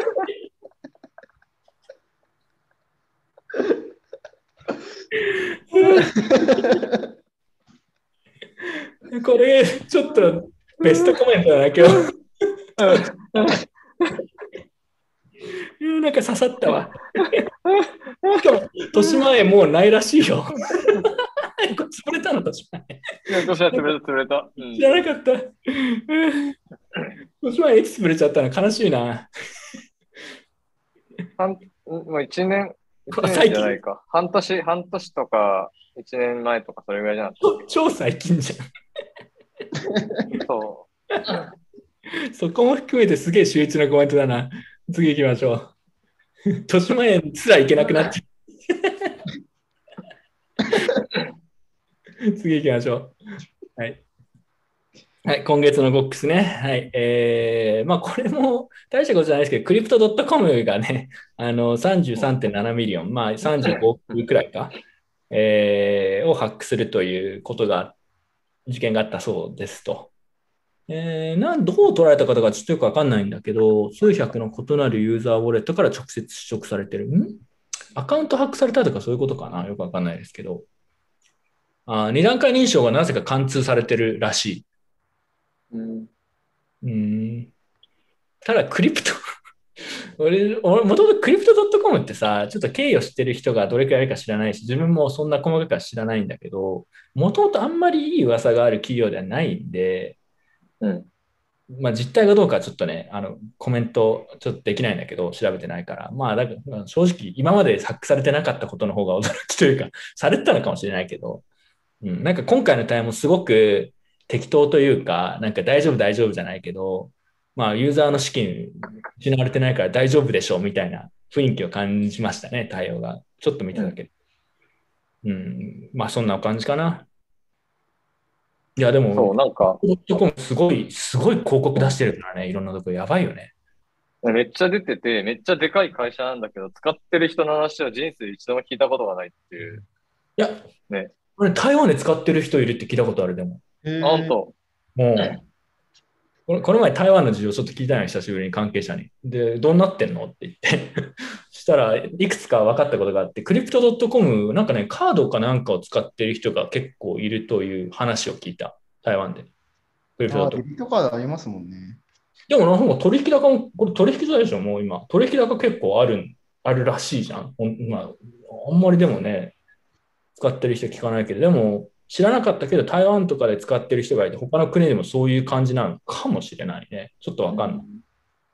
うんちなみに台湾で NFT 流行ってんの？みたいな話をして、まあ流行ってますと。じゃあ NFT どのプラットフォームが人気なの？って言ったら、聞いたら結構面白い回答があって、まあと当然イーサは、あのーまあ使ってる人は多い。た だやっぱ高いんで、じゃあどこに行くかっていうと、台湾だと、まあバイナンス、まあ中華圏の影響とかもあって、BSC とソラナが人気って言ったね、その人は。なんかポリゴンじゃないのみたいな。なんかソラナの方が人気って言って、あ、そうなの？って言って。ということらしいです。はい。という台湾情報でした。何かに使えるかどうか知らないですけど。はいまあ、国ごとにそういうのが結構ね、あのートレンドが違ったりするのは結構面白い。クリプト .com をだから使ってる人がいるっていうのはその時聞いて、え？ー初めて聞いたなって。はい。まあでもこういうのがありました。他ありますか？なんか。じゃあ、特にはないです。まあ前も話したよね、クリプト .com、レイカーズのね、ステープルズセンターの名前変えちゃったからね、個人的にあれやめてあげてほしいと思って。まあでもさんうん35って彼らの広告出してる金額とかと比べると本当に大した金額じゃない気がするんで、まあ多分な特に何もないまま終わっちゃうんだろうなって感じしますね。はい、次行きましょう。いやでもクリプト .com がこんな大きくなるとは正直思ってなかったから、ちょっとそれは驚きだね。はい。次。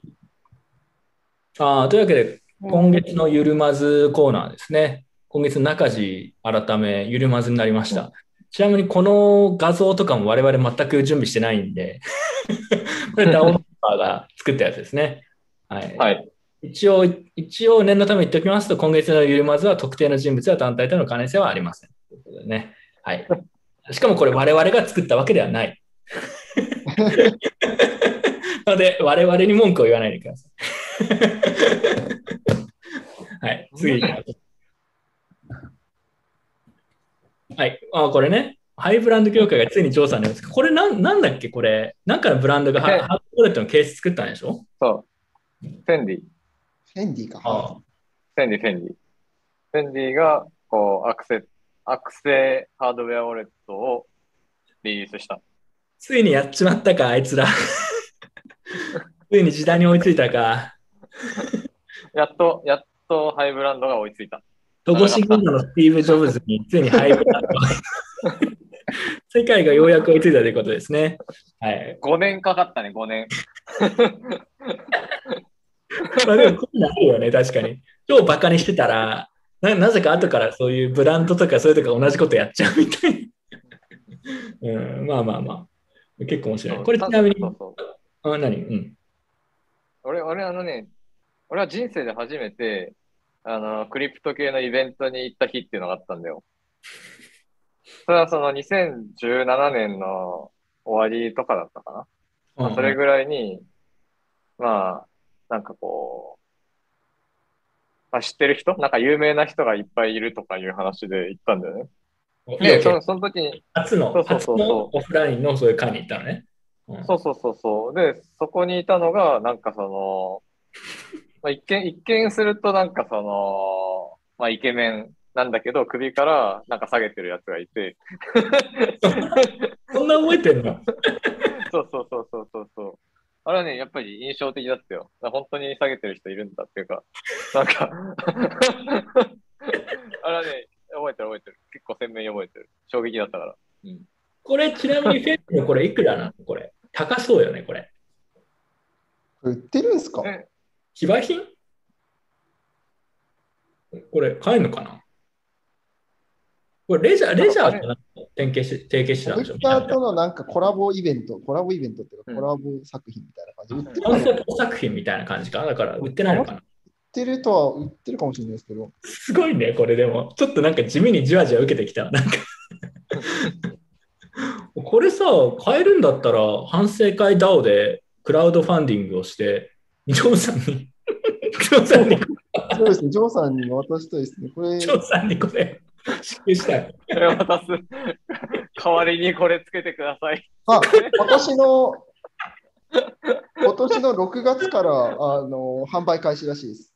え、マジで？今年の6月？今年の6月からオンラインストアでも買えるらしいんで、わざわざ持っていかなくても、いいくらって書いてある？や、値段はまだ決まってないんじゃないですかね、これ結。構えぐい値段つけてきそうだよね、これね。そうですね。なんか値段は一応まだ書いてないんで。怖っ何？20万円とかじゃん？多分20万円ぐらいだと思う。20万円ってさ、普通に考えたらこれに20万円払うかって話だけどね。ちょっと値段次第では検討しましょう。はい。そうそう、レジャーはね、ちなみにレジャーもフランスの会社なんだよね。だからこういうブランドの、結構面白いんだけど、個人的には、あの、クリプト .com がスポーツ、例えばスステープルズセンターのなんか名前を改名するとかいうコラボより、こっちのコラボの方が俺全然印象いい。なんか、なんかレジャーっぽいというか、フランスの企業同士でちょっとこれやってみたみたいな。個人的にはこれ、えーあんまり悪い感じじゃないし、ちょっと受けるなっていう。なので、値段によってはね、購入検討しましょう。俺、ジョーさんに支給しますよ。送りつける。ジョーさんのこのバッチャーカプセル NFT を売って、これで買おう。これでデザートにあげるっていう。はい。次行きましょう。あ、これね、ライトニング、ひろゆきにディスられる。これ、これね、DAO メンバーにはこれ書いてもらってるんだけど、本当はもともとの文脈が、なんか、ひろゆきがなんかのテレビ番組で、えー国光さんと討論みたいなのをして、そこになぜか雄三が引っかかっていって、そのななんかその途中でライトニングがどうだって話が出たんだよね、確かね。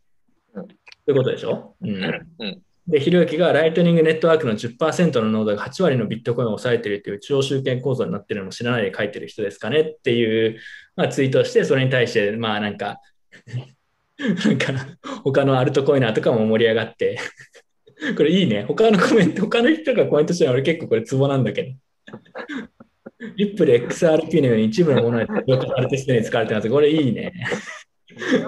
これは電子書籍にまとめて Kindle Unlimited で公開してますっていうのもいい。はい、というのがありましたね。まあ、要はなんか雄三との話なんだけど、まあその過程でなんかこういう話が出たっていうね。これ見た？あの、もともとのなんか、ひろゆきがなんかディスってたやつ。ライトニングじゃなくて、もともとアベマかなんかでやってたんだよね、確か。見ましたか？なんか Web3.0 かなんかの話をしたんだよね。いや、見てないです。見てないですけど、なんかコメントだけちょっとちらっと見て、いや、俺全く同じ。俺も見てない。コメントだけちょっと見てちょっとだけ見た。ちょっとだけ見た。なんかアベマのやつ。一部。なんか見れるとこ。やっぱこう、ひろゆきって本当にあれが信者なんだって感じですね。うん。なんかこう信者、ネット上の信者っていうのを正しく体現した存在が、ひたすらひろゆきすごいって言ってるみたいなコメントなんで、これはなんか結構違う世界だなと思いました。うんあでも、自分全部は見てないんだけど、要は Web3 とは何なのかみたいな議論をしてたんだよね、確かね。で、部分的にだけ見たんだけど、でも正直に言うと、ひろゆきってなんかこの最近の彼の仕事って専門家ぶってテレビでコメントするみたいなキャラになってるじゃん。別によくわかってないことも含めて。で、まあ別にそれはいいんだけどさ、なんだろう。あの、まあでもなんか彼、なんか嘘つくのやめてもらえませんかみたいななんか質問してたんでしょ？なんか Web3 のななんとかかんとかみたいな、ちょっと何を聞いたか覚えてないんで、分かる人いたら教えてほしいんですけど、で、それに対してなんか回答して、要は Web3 とはこうこうこうこうだから、こういうなんか大きい流れになるみたいな回答をするということだと思うんだけど、正直あれ説明がね、全然わ悪いと思ったね。そもそも。ひろゆきなんか大概だけど、Web3 とはっていう、こう、もともとの説明が何を言ってるか俺もわかんないから、それは突っ込まれても仕方ないなってのは正直に言うと思った。うん。なんか、ひろゆきは何に対してもそうなんだけど、ちゃんと説明しなよと正直に言うと思った。ちょっとだけ見て。全部見てないけど。意外とちゃんと見てますね。この後出ますけど、僕、国光ダオエヴァンジェリストですからね。そうだった。だそうだだ誰よりも読み込んでるからね。誰よりも国光ダオホワイトペーパーを読み込んでる男ですよ。いや、だから、まあ、あれはさ、なんかクリプト界隈の人でひろゆきは何も分かってないみたいな言ってる人いたけど、正直に言うと、両方分かってねえと、その我々も含めて。ぶっちゃけ。うんまあ他にコメントある、うん3とかってあれないですかね？定義とかないですからねみんな、みんなの定義ですか？みんなそれぞれ心の中に DAO もそうそう。Web3 も Web3 の次は今度は DAO, DAO と同じフォーマットでやってほしいんだよ。ひろゆきと 国光さん。これもすごいことになりそうだなと思って。うん。まあでもね、まあ、ひろゆきは別にちゃんと回答したところで同じようなことをする人なので、まあ今のポジションとしてはね、だからあんまそれには意味はないんだけど、ただ Web3 って何なのっていう説明を界隈全体としてもなんかちゃんとしている気は全然しないですよね。まあ、それは前から言ってるんで、そんな入らないですけど。はい。で、えーただ、ライトニングのこうこうのって話が出たんで、このさ、ライトニングいきなり入ってくるの俺いいんだよね、これ、ひろゆき。絶対これ適当にググってさ、なんか、そう、なんかその、わけのわかんない提灯記事みたいなの見て、なんか、そうか、これで批判すればいいんだってやったレベルだと思うんですけど、まあ、そうね、中央集権構造になってる。一応これに回答しておくと、まあ、確かに、えーライトニングネットワーク全体の10%のノードが8割のビットコインを、まあ、抑えてるというか、えーまあ、流動性の供給みたいな感じなんで、チャレンジそれだけの、えービットコインを入れてますってことなんだけど、これ、中央集権構造的なのかっていうと、まあ、確かに集権的とは言えると思うんだけど、例えばじゃあ、一番大きいビットフィネックスのノードとかが消えたらどうなるのかっていうと、別にネットワークが使えるわけじゃ、使えなくなくなるわけじゃなくて、あの市場原理で、ああじゃあビットフィネックス潰れて、ここの今まで通れたルートが、えー通らなくなったってなったら、じゃあ自分とかね、ダイヤモンドハンズのノードが、じゃあ追加でここにキャパシティ入れようと。そうすれば自分たちのルートを通ってくれるところが増えて、えーお金、まあ、いわゆるルーティング報酬、収入が増えるからっていうとことかも含めて考えると、まあ、その形の上で、なんか形式的に見てると、たくさん溜まってるように見えるんだけど、案外、1個が潰れたからといって、すぐに大きな影響ができる、出るわけでは必ずしもないし、まあ、もちろん、ひろゆきはそういう話をしてるわけじゃなくて、なんかそういう記事を見ましたとかっていうレベルだと思うんだけど、結構もう少しちゃんと本当は細かく考えた方がいい問題というか、そう見た方が面白いかなと。例えば、ダイヤモンドハンズノードとか、えっと、ビットフィネックスとかのノードが一番こうキャパシティが大きいノードなんだけど、そこに通るルーティングの残残高って、ルーティングの取引高って全体の1%もないんですよ。要は大きくても案外お金が流れてるわけでは必ずしもないんで、その、まあ、真面目に回答するとね、キャパシティのとこだけ見てても、実際それが集権化されてるとか、そこがないと、そこに依存してるというわけでは必ずしもないよねっていうのと、潰れても誰でも新しくチャンネルを作れるっていう性質があるんで、まあなんか思ってるほどは大きな問題にならないんじゃないのかなっていうのが最近の個人的な印象ですね。うん。まあでも、キャパシティが溜まっちゃうのは、ほんまあよくはないですけど、まあいろいろやってると分かってきますけど、うん、なんか末端のノードはほとんどルーティングを発生させてないですね。そういう記事書きましたけど。あのダイヤモンドハンズノードにつながってる8割のノードがほとんどルーティングを発生させてないんです、例えば。うん、なんだかそういうのもありますね。はい。なので、キャパシティが溜まっちゃってるように見えて、そもそも、なんだろう、チャンネルを持ってるノードとか、キャパシティを持ってるノードっていうのがほとんど稼働してないっていう、まあ、それはなんか別の問題なんですけど、とかがあったり、まあ、そうね。だから、まあ、そういうとこまで考えるって、本当は批判してほしいですけどね。はい。まあでも、ひろゆき、なんかちょっとかわいそうだよね。なんか、あんまり詳しくないことまで、そんなコメントしなきゃいいのにと思うんだけど。うん。無理くね？そそんな。他にもさ、結構、とんちんかんなこと言ってるよね。正直。うん。なんか格闘技のこととかコメントしてさ、自分さすがに格闘技そんな専門家とかではないけど、なんかディスられてさ格闘、格闘家とかに。まあ、そりゃそうだろうと思って。うん。はい。以上です。うん。いやでもね、あの、こう関係ないこと喋る人の気持ちもすごくよくわかってね。うんあ。の、私もなんかたまにスパによく取材されてるじゃん。スパ、でスパ、専属ライターね。そう。そうそうそうそう。で、ああいう時になんか、いや、なんでいつも私を呼んでくださるんですかと聞いたら、あの、絶対に断らないからっていうのが一つ理由であるって 言われたことがあって。確かに便利だね。どん、何を振っても答えてくれるから。そうそうそうそう。で、そうすると、なんかその、絶対断らない人がやっぱりなんか、誘う方も大体めんどくさいから、絶対大事なとこ当たって、もうそれでもう取材して、記事にしてみたいな。そういう感じってのはなんか一般的によくあるっぽいんだって。いや、まあ、なんとなくわかる。まあ、都合だよね。あの、やる方。そうそうそう。うん。それはわかる。うんだから、うん。だからなんか言われたらね、出ちゃうんですよ。あの、そういうコメンテーターを仕事としてると。うんそういうお話でした。わかるわ。あとはやっぱりな、なんか、やっぱ、例えばコロナとかもさ、コメントしたくなっちゃう気持ちはわかるんだけどね。別に専門家じゃなくても。うん、何でもかんでも、なんか、そこうだろうみたいな。やっぱりこの海外とか見てても、いわゆる専専門家じゃない人がわけのわかんないことをいろいろ言ってるのを見ると、あ、なんか同じことしたくないなという、こう、自制心を働かせてるところある。なんかあんまりコメントしないようにしてる。あの、わかんないこと。わかんないですって。コメントで、将棋に対してのコメントがいまいちだった。そうなんだ。将棋に対してのコメントしたのかな。うん。まあでも一般的にはね、なんかでも、ひろゆきがすごいのは、どんなことが来てもそれっぽい回答というか質問したりするのがすごいってことで、まあ、まあそういうポジションだよねってだけですね。はい。冷静になんか詳しい人からするとね、何言ってんのっていうことは多いと思いますけど、まあよくあることです。コインベースジャパン押し込まれる。これ、俺結構好きだな。俺、これ俺もこれ超好きなんだよね。これ、アナゴールちょっと解説お願いします。これ何が起きたのか。はい。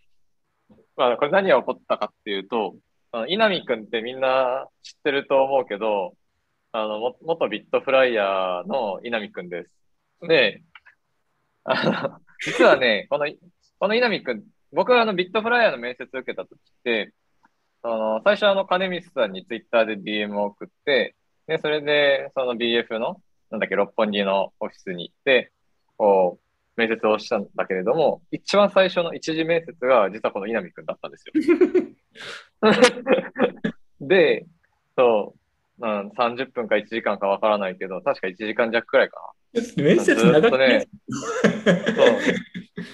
いや、だど、どんな風に草コインのトレードしてんのかとか、そういう話とか、その XRP がいかになんかあれなのかみたいな、そういう話だけでずーっとしてね、で、盛り上がって、面接終わったんだよね、確か。で、あの、ビットフライヤー時代も比較的席も近いというか、うん仕事のエリアも比較的近くて、まあ、一番仲良くしてた人の一人がこの稲見くんなんですよ。うん。うんそう。で、なんかね、あの時は本当に、まあ結構若くてさ、こう、まあ銀、銀行辞めて、ポーカープロになって、で、全財産すられてからの、入社した直後ぐらいで、なんかその、すごいなんか、いわゆるこう、可愛い後輩みたいな要素も持ち合わせてた、あの結構ね、クリプトラバー、なんか心からクリプトのこの、なんだろう、いいところも悪いことのところも含めて楽しむ、純 純朴な青年だったんですよ。これがですね、アグレッシブになってますね、最近。そう、もう、なんか、もう限界まで、人間の限界まで生きり散らしてるんだよね。確かになんか生きてるね。なな何が起きたんだろうね、彼に。彼の身に。なんかね、結構ね。なんか今回の件、今回の件も要はあれでしょ、コインベースのなんか YouTube の動画のサムネかなんかにキルアの、ハンターハンターのキルアの画像を使ったのに対して、なんかツイッター民が、お前ら著作権どうなってんじゃんみたいな、なんかこう、こう、こう突っかかり始めて、まあそれは、まあ、まあなんだろう。まあそうですよね。確かに著作権ちょっとあれですよねっていう。それに対して、このキルア側が、なんでキルア使っちゃダメなんだとこう、ぶち切れるという感じの案件に発展したんだよね。それそこで逆に切れるの結構ね、ツボなんだよね。ウケんなと思って。で、なんか全力で煽り返しててさ、なんか、絶対折れないんだよね。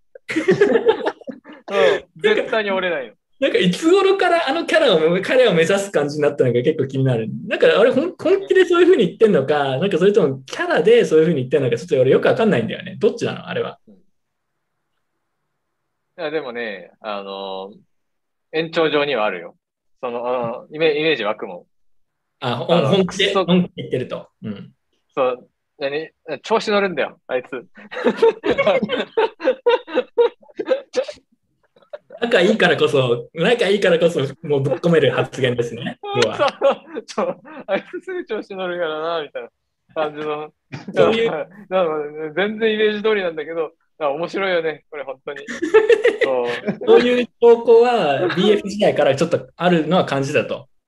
そうそうそうそうそうそうあイメ。イメージ通りではある。そイメージは、あじゃあ結構ガチで言ってるんだね。これコメントでもあるけど、結構名言がいくつか出てたんですよ。俺のいっぱいある100分のいっぱい1か、俺の100分の1稼いでから家よ、凡人。俺、そう、俺もこれ超好きでさ。あこれすげえな。これガチで言ってたらこれすごいよ、まあでもガガチでだからね、言ってる可能性あるってことだよね。そうそうそう。こんな稼いでるのすげえな。だからここの手のね、あの、いいフレーズをね、言ってくれるんだよ。それがいいんだよ。そう。それから稲見じゃなきゃ戦って。結構受けたけどね、だからね。通常だと、なんか著作権は侵害って、まあね、まあフェアユースとかそういう概念はあるけど、まあ、まあ、切れる、なんで使っちゃダメなんて切れることじゃないと思うんだよね、俺ね。なんか、まあ、まあちょっと許してよね、ツイッターアイコンくらいいいじゃんみたいな。なんかそういう、そういうことなのかと思ったら、別に使っても問題ないだろう。ストロングハンドで言ってたから。つ強いと思って。うん、そうで で、このコインベースのこのね、このツイートもいいんですよね。あの、クソ雑にキルアの画像だけ消して、こう、右、右スカスカの、この、このね、明らかに、コインベースはコインベースで反省してませんって感じの、これがいいんだよね。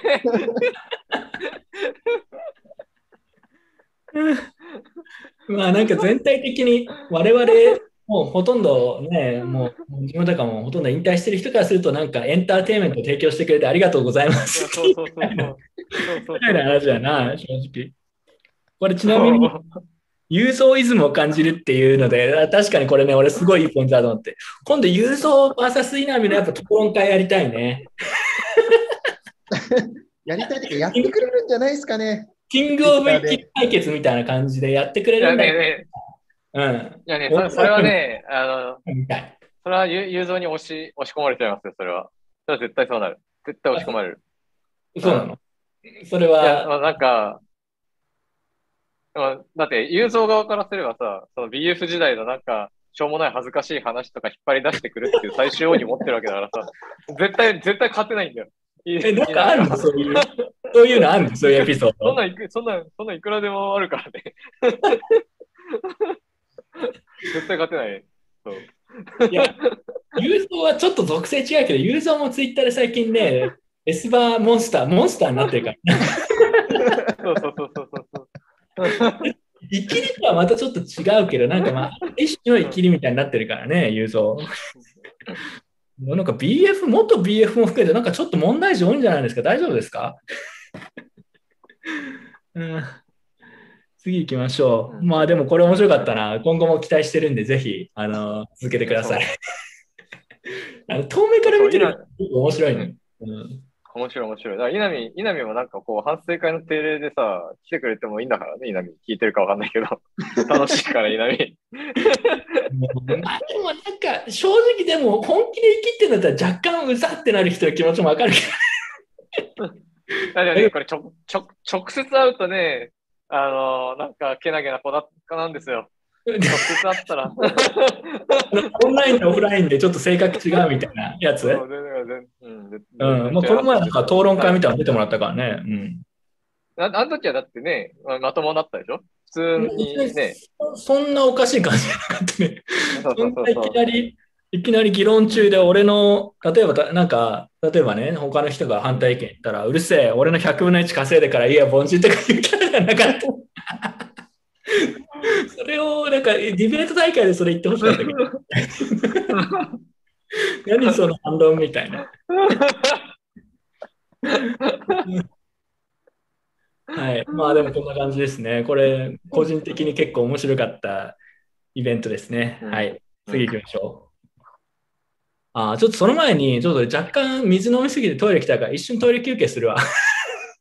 はい。はい。小休止します。トイレ行ったらね、軽軽く、軽くなんかトークしといて。うん。あのー、DAO なんでちょっと一瞬抜けます。ちょっと待ってください。あ、ちょっと待って。えーっと、あれ？今見えなくなっちゃったよね。ちょっと待ってね。えーこれかな？あ、見える。これで見えるよね。OK、OK。じゃあ一瞬抜けてすぐ戻ってきます。はい。はい。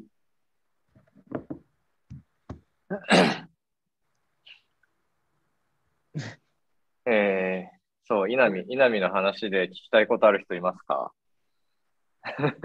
なんか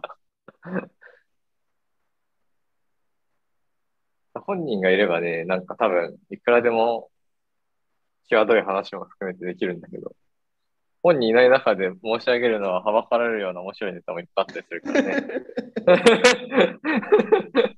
いっぱいそうな。ぜひ。いやなんか稲見さんも最近なんかドバイで友達ができたみたいで、うんちょっとドバイが楽しくなってきたみたいなことを言ってましたね、この間話したら。かでも、あ、前から、あ、前から金髪っていう質問。確か、昔は普通の、普通の髪の色で、だあの、なんだろう。普通の黒。普通の黒って染め、染めてなかった。で、気がついたらあれになってた。あの、なんか、クリプトの世界に舞い降りてから、あの色に急に変わったっていう感じで、もともとは、まあ、ミッドフライにいた頃は普通だった。うん。あ生き始めてから、聞いてたよ、聞いてたよ。ね。やっぱ金髪はあかんなと思ったね、聞きながらトレで。金髪にしたら性格変わっちゃったんじゃないの？昔は黒かったんだけど、金髪の危なさを感じたね。ハンターハンターアカウントはやべえやつが多いのはなんでなんでしょうってコメントが来てる。そういうこと。あと、あと、あと誰かいたっけ？やばいやつ。いや知らん。ハンターハンター？ハンターハンター、いや、いないんじゃん、最近有名どころだと。うんいや、でもなんであんなキラーにこだわってるのかよくわかんないんだよね。まあ、だからなん、なんでキラーに似てると思ってるのか何なんだあれ好きなだけなのかないや、好きなんだと思う。うん。確かに言われてみれば、なんか、キルは好きそまあ確かに好きそうだった。でもなんかすげえキラーこだわんなと思って。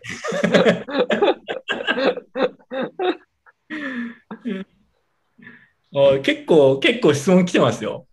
なんで銀行のことを憎ん、なんで銀行のことを憎んでるんですか？俺、我々に聞かれてもね、我々に聞かれても、カナゴールド、これ知ってますか？う。いや、銀行に憎んでるというか、そもそもその銀行には確か2年とか、それぐらいしかいなかったはずで、だってキルは好きそう、ディスではって。そうだね。そうだね。あちょっと、この、この DAO 危ないね。発言気をつけないと DAO だからって。いや、だからこれ、俺の発言じゃなくて、ダオの発言だから、これ。DAO の発言っていうのはなんか全体的に許されそうな雰囲気出るのいいよね。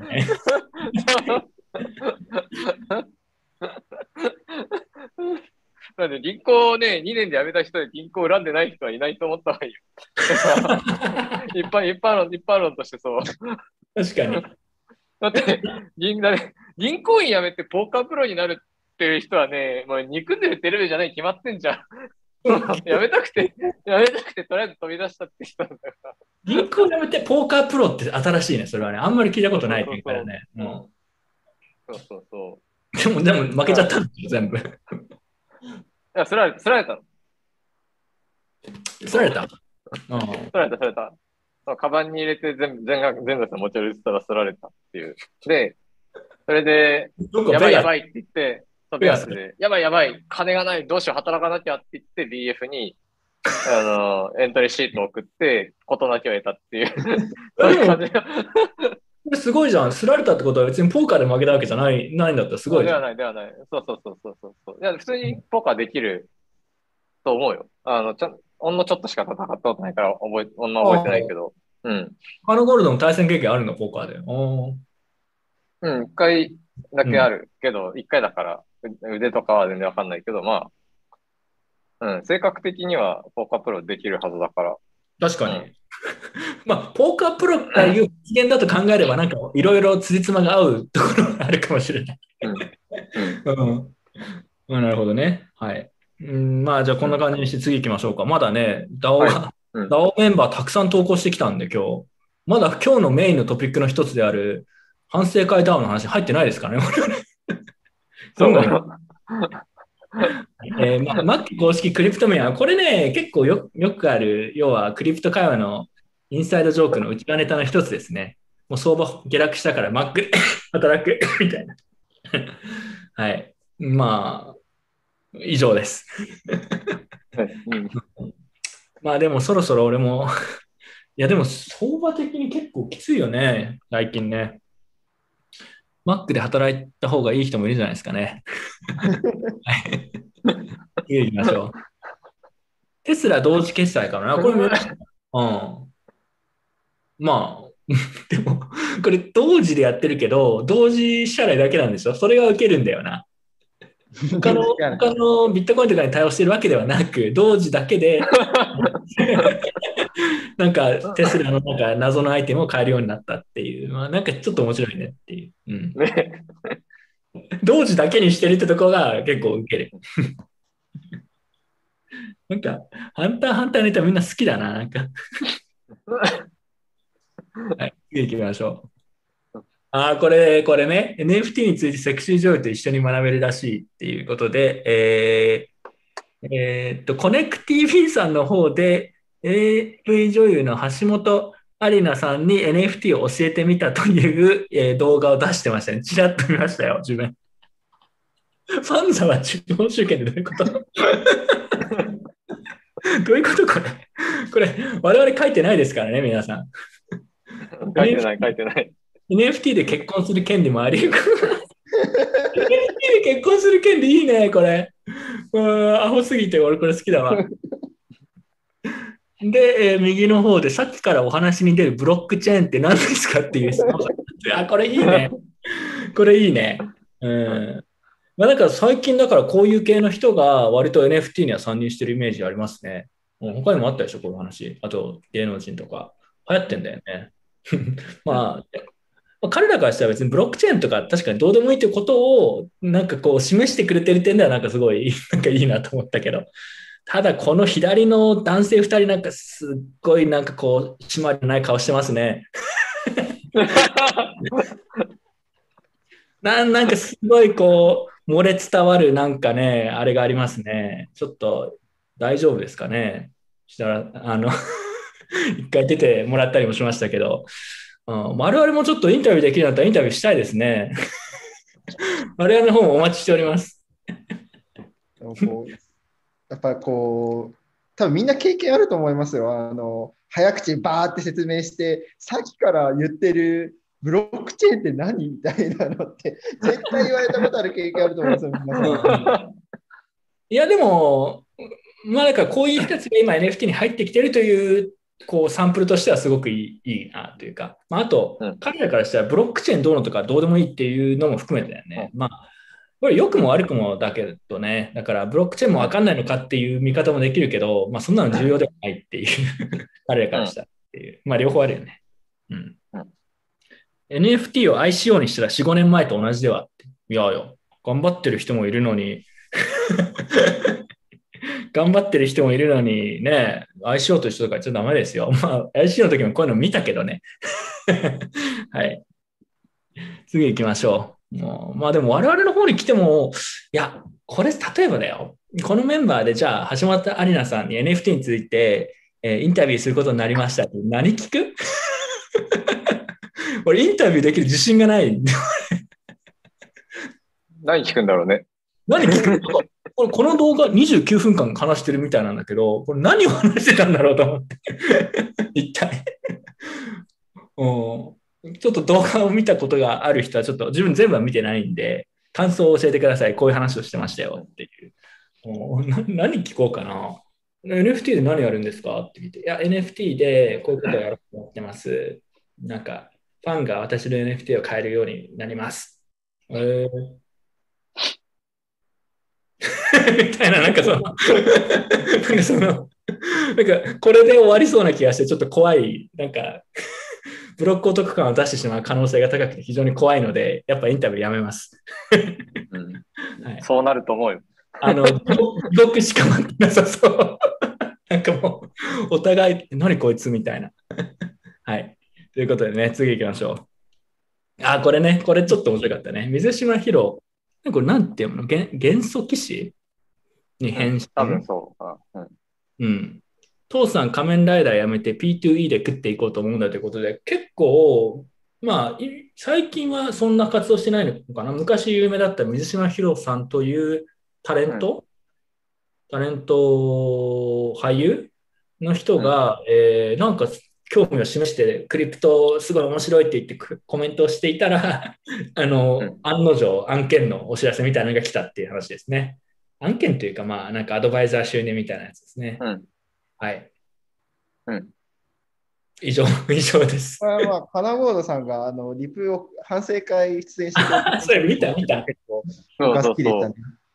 いや、なんか最初、そう、ピュアに、ピュアになんか始めてきたのかなと思って、で、ワンチャン、ワンチャン水島ヒロとビ YouTube で共演できねえかと思って、なんか、本当にピュアな心で送ってみたんだよね。本そしたらなんかさうん、そうそう、本当にピュアな心で送ったんだよね。で、そしたら反応がなくてさ、なんか、ひどいなって思ってたら、なるほどってなったんだけど、その、まあ、あ、でもね、その、このそれでね、元素知識ちょっと調べたんだよね。ちょっと調べたんだけど。そうだった。検索して。ちょみちょちょちょっとなんか、まあとにかく一回一緒に YouTube 出てみたいなって思ってたからさ、ね、だってさ、だって仮面仮面ライダーだよ、仮面ライダー。てか、水島ヒロだよ。共演したくないだって、普通に。いや、いや、ね俺はしたしたいかしたくないかで言われたらしたいですよ。したしたいかしたくないかで言ったら、くっそしたいよね。もう、もう売名行為も含めてががっつり、そうそうそうがっつり売名させがっつりね、がっつり。そうそうそうそう。うん。ね。ね、で、まあそうそうそう。で、それなんかちょっと調べたんだけど、あの、このゲーム自体ね、かなり相当ハイクオリティ。なんかその、ゲームファイとか言うとさ、そもそもゲームがないうんゲームファイっていっぱいあるじゃん。ゲームがないゲームファイとかあっても、なんかその、なんかファミリーコンピューターでももうちょっとマシなゲームがあったよみたいなのとかっていっぱいあるけどさ、あのこれね、ちゃんと、あの、真面目にゲーム作ってますね。なので、流行る可能性は全然あると思います。はいい、あい。応援してます。ので、えー、よかったら水島ひろさん、一緒に反省会でお話ししましょえっと、いや、届かないと思うけど、届いてほしいですね。いや、でも、これ、これ、ちょっとね、反省会ダウンのところで出るかな。そろそろ反省会ダウンの話で出るかもしれないけど、その時に話すか。う。これでもガチの話、やはり我々のやっぱ足りないところは、こういうね、水島ヒロさんだったりとか、まあ、セクシー女優の方々と、やっぱこう、彼らと絡めるこう環境をやっぱ作っていかなくちゃいけないと思うんですよね。で、それにやっぱそれを実現するために反省会ダウとして一丸、一丸になって動いてほしいなと思っております。ということですね。あそう、だから、そう、次の DAO の活動は、水島ヒロにクソリップを送りまくって、とにかく嫌でも反省会出させるって。これだよ、これ。いや、でも、これじゃあ、ちょっと DAO の時の話を。いや、俺結構考えてることがあって、DAO って本当便利だなというね。いや、でもね、こうこういうとこと絡みたいけどね、絡みたいけど、話すことないのが問題なんだよな。俺なんか、質問をうまくできる自信がない。なんかもう、あ、そうですか、みたいな。なんかコネク TV さんとかだったらやってくれることを期待して。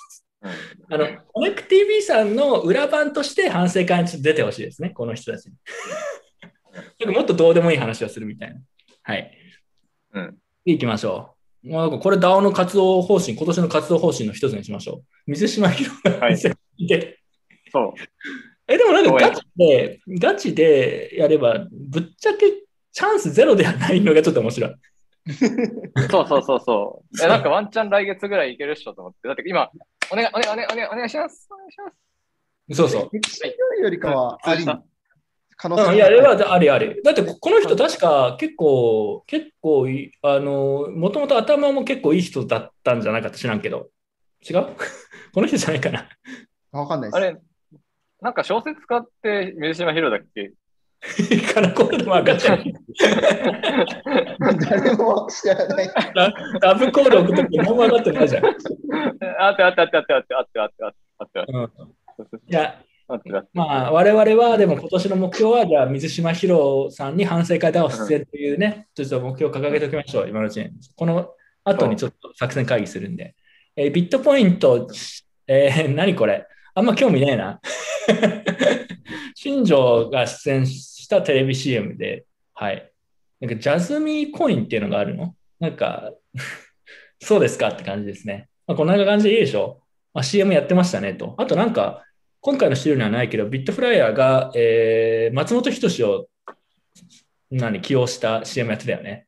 うん。見た？あ、それ貼り忘れた。貼り忘れたね、これに。うん。いや、俺あれみ実は見てないんだけど、どんな CM なの？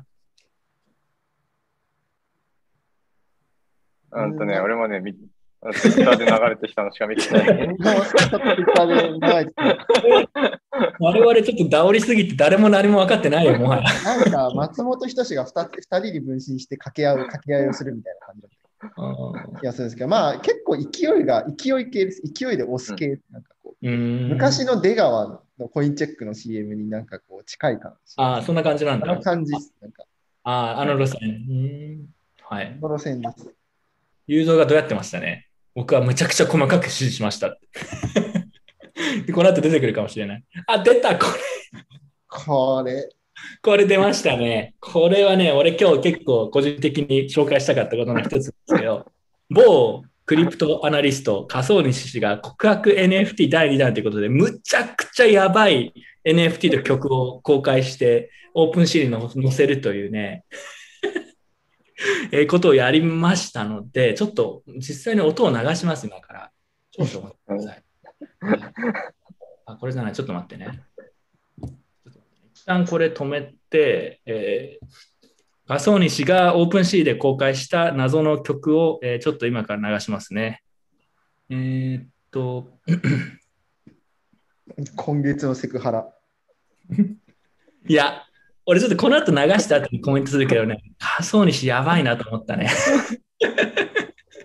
やべえなと思った、本当に。えっと、ちょっと待ってね。あ、ここか。あれ、わかんどこだ。えー少々お待ちください。あったあった。はいはい。えーこれを共有して、見えてるかな。はい。で、これですね。はい。今から流します。これが、仮想西が、これは、えーコインデスクジャパンの編集長の、えー ゆきさん？ちょっと、この曲のインパクトが強すぎて、上の名前、名字がもはやわかんない。ちょっと、っていうね、えーラブソングを作って公開したということで流します。イーサリアムミントに思いを乗せて、ゆきちゃんのためだけに、大体不可能なラブソング歌います。聴いてください。ラブソング for ゆき。One, two. 神がかった出会えた奇跡にミントの瞬間にイーサリアム刻むとはの思いを必ず届く NFT 乗せてこの気持ちすべて伝えたいんだ愛してる はい、という曲です。やばいよね。あいつマジやばいなと思って、これ見たとき。マジかよと思って。え、もしかしてカルゴールド聞くの初めてこれ？今初めて聞いた。俺さ、俺これ初めて聞いたときさ、あの、要は自転車、自転車旅の途中だったんだけど、5回くらいリピートしたよ。こいつは頭おかしいなと思って。やべえと思って。やばいよね。どうぞカナゴールド、初めて今聞いた感想をお願いします。いや、なんか、しばらく見ない間に、なんか、言っちゃったね。大 大変なこともあったんだろうけど、これは公然わいせつだね。これやばいよ。これ、でもどう、どういうつもりでこれ公開してる？いやーいや、でもね、む、え、ちょっとキモすぎて、もはや俺かっこよく思えてきて、だんだん。こんな、こんなん乗っけられるやついねえだろうと思って。しかも、本人から、本人からいいねあったらしいですね。本人これどう思ってるか本人に聞いてみたいですね。そうですね。これ、キモ、キモすぎると思って、これ。いやなんか僕の友人がたまたまなんか寿司屋で仮想西に会ったらしいんですけど、うん仮想西は寿司屋ですごく機嫌良さそうにこれをばあ熱唱してたみたいですね、寿司屋の中で。普通のこう回らない寿司屋ですよ。回らない寿司屋で 寿司屋でこの曲を爆笑してた、熱唱してたの？熱唱してたよ。あいつ頭おかしいだろ。いや、あのね、あと仮想にしね、あの、つくば市の出身っていうのも結構ちょくちょくアピールするんだけど、ちょっとやっぱこういう活動もしてるんで、自分、スポンサーするんで、その、つくば市出身になるってことをこれから言うの控えてほしいもん。俺、俺スポンサーするからって言って。いや、これはね、いや、頭おかしい。というわけでね、仮想にシモンライブで聞いてくれてるからコメントしてるよ。しかも、本人によるとマジらしいよ。マジ？マジで？これ、どういう、え？マジでこの思いを伝えたくて NFT としてオープンシーでこれ公開したの。すげえな。はい。まあ、以上です。こういうのがありました。でこれ結構面白いね。これは、この NFT の使い方は個人的には受けたので応援してます。はい。しかもこれから、本人からこれが公認になったらこれ OK って意味なんですかね。本人がこれをオープンシーで競り落としてくれれば、この思いが届いたってことなんですかね。しかも面白いのが、これいくらで売ってるかどうかわかんないけど、0.05イース、イース。なんかイーサリアム上で発行したって言ってたんだけど、でもこれ発行とかさ、送金の手数料考えたら ほとんどペイしないと思って。いろいろ受けるんだよな、だから。はい、次いきます。はい、あーまあこれもちょっとね、ちょいネタなんだけど、反省会、シットコインの話題が多いと苦言を呈されるってことで、これ、相当細かいネタなんで、反省会 DAO メンバー、どこだけ、どんだけ細かいの見てんだよって話なんですけど、これダイヤモンドハンズのテレグラムで投稿された、なんか海外のユーザー、海外の人が 投稿したコメントなんですよ。よく拾ってきたと思って、こ れこれ、誰が編集したか分かんないけど、すげえ細かく見てるぞと思って。はい。まあ、要はなんか、シットコインの話題が多すぎてっていうふうにディスられてる。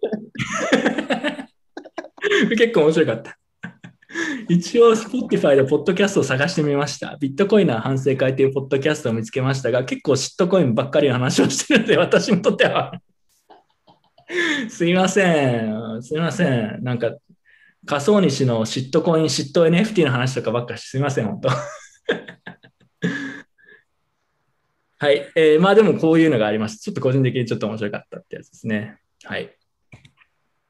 まあこれもちょいネタですね。2035年に来るアルトコインは A だってことで、なんかビタリックが投票、投票というか、まあ、ツイッターアンケートをやったところ、まあ、エイダに投票した人が多かったという、まあ、まあ、まあボットというか、まあなんかどうでもいい話ですね。これ僕これあるね。ネタでエイダに投票したら、実はエイダが一番多くてびっくりした。投票して、結果がエイダバーって出てきて、めちゃくちゃびっくり。これでも60万票投票されてるよ。やばい。いや、もしかしたらこれ本当かもしれないですね。来るかもしれないですね。エイダスタンダードが。次行きましょう。あ、来ました。でも今日はもうこれ話してもうほとんどおしまいですよ、最後。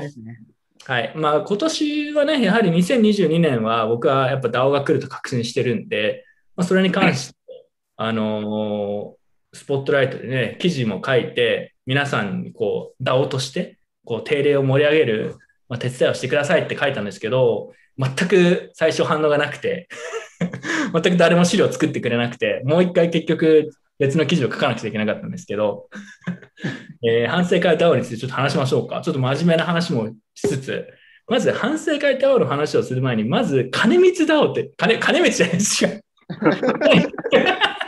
金光 DAO は違うやつ。金光 DAO の方が俺は参加したいけど、国光 DAO だね。ガチで間違った、今。国光 DAO というね、えーまあ、DAO? DAO を目指す DAO が、まあ、あの、公開されましたと。で、まあ、それで、なんかまあ、国光さんが、えー Web3、メタバース領域で日本初世界で活躍するユニコーンを増やすというビジョンを実現するために、まあ、仲間を募集してますというね、記事を出して、えーまあ、それ読んだ人も多いんじゃないかなって気がしますけど、もう僕はそれを読んで、ちょっと感銘を受けてですね、まあ、これだと、今年は反省会も DAO 化しないと取り残されるぞと思って、まあ、急いであの記事を書いたわけですよ。どうですか？反省会 DAO の記事。結構いいフィードバックもらったんですけど。感想お願いします。あれね、よかったよね。なんか、相当、なんか気合い入れてんなと思って。いや、あれはね、結構読み込んだよ、俺。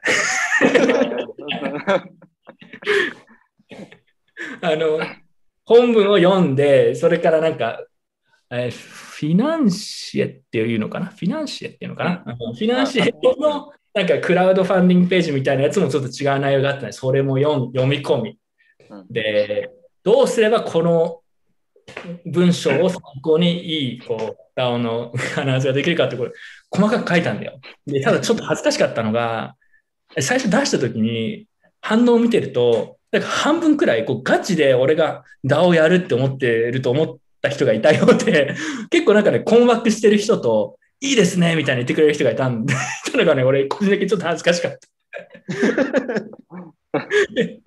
自分でね、国光 DAO を参照しましたとか、ちょっとね、言えないんで。いや、俺はみんな国光 DAO 読んでくれてると思ったからさ、あの、名文を。だから、あれ、これ出せばみんな分かってくれるかなと思ったら、半分くらい分かってなくて、ちょっとね、微妙に恥ずかしかった。うん、はい。で、まあでもこれは結構面白い。国光 DAO どうですか？まず国光 DAO に関する感想を教えてください。反省会 DAO の前に。読みましたよ、ちゃんと国光 DAO。なちゃんと読み比べましたよ。比べた、比べた。うん一番好きだった。個人的に一番書いてて自分で好きだったのは、やっぱりあの、視聴者と運営の差はもはやないみたいな、それ個人的に。あれはね、よくしてやったと思いましたよ、自分で。はい、国光、国光だをちょっとコメントお願いします。国光だはどういうものか含めてちょっと解説お願いします。解説員。国光だを僕もあ国あの読み比べてだけで全然こう中身が頭に残ってないんですけど、まあ、なんかフィナンシェっていうサイトでこう有料のポイントを購入してそれをあの国光さんに投げ銭にすると国光ダオっていうのに入れるっていうそこでまあ多分いろいろ学ぶことができるんでしょうね。いろいろ学ぶことができる DAO。国光さんから国光さんにお金を投げると国光さんに国光さんから学ぶことができる分散型自立組織っていうのがこう国光 DAO っていうことらしいです。うん。これ天才だなと思ったのが、いや俺もこれね、地味に天才だと思ったよ。俺本当に天才、え、これ、あの、これ、今から言うのディスりじゃなくて、本当に天才だなと思ったのが、やっぱこう、ね、5年とか10年前ぐらいからこう情報商材っていう言葉があったじゃないですか。で、その情報商材っていうのがちょっとなんて言ったらいいんですかね、詐欺じゃないかとか言われたりとかして、はい。それのふわふわ言葉としてオンラインサロンって言葉が生まれたんですよ。ああ、そうね。で、オンラインサロンっていう言葉が生まれて、結構有名人とかスポーツ選手とかがオンラインサロンをやりますっていう。いや、オンラインサロンも結構やっぱり詐欺とかが多くなってきちゃって、やっぱ今、オンラインサロンって言っても、こうみんなが近づかなくなっちゃったと。だじゃあ、オンラインサロンのふわふわ言葉を次考えないといけないって、僕は思いつかなかったんですよ。国光さん、天才だから思いついちゃった。ダオいちょちょちょちょディスってない？大丈夫？デや、ディスってない。本当感動したんですよ。ィスってない？一応確認しとくけど。ディスってないです。いやいや、これ実際、実際俺もそう思うよ。俺もそう思う。うん。オンラインサロンって確かに、オンラインサロンやり始め始めましたみたいな、一時期流行ってたね、確かに。なんかいわゆるそういうこう何か売れる、うんなんだろうね、能能力とかそういう知識ある人はな、なんかにかかっこつけて、オンラインサロン始めました、登録してね。で、なんかオンラインサロンが未来だみたいな、結構多かったね。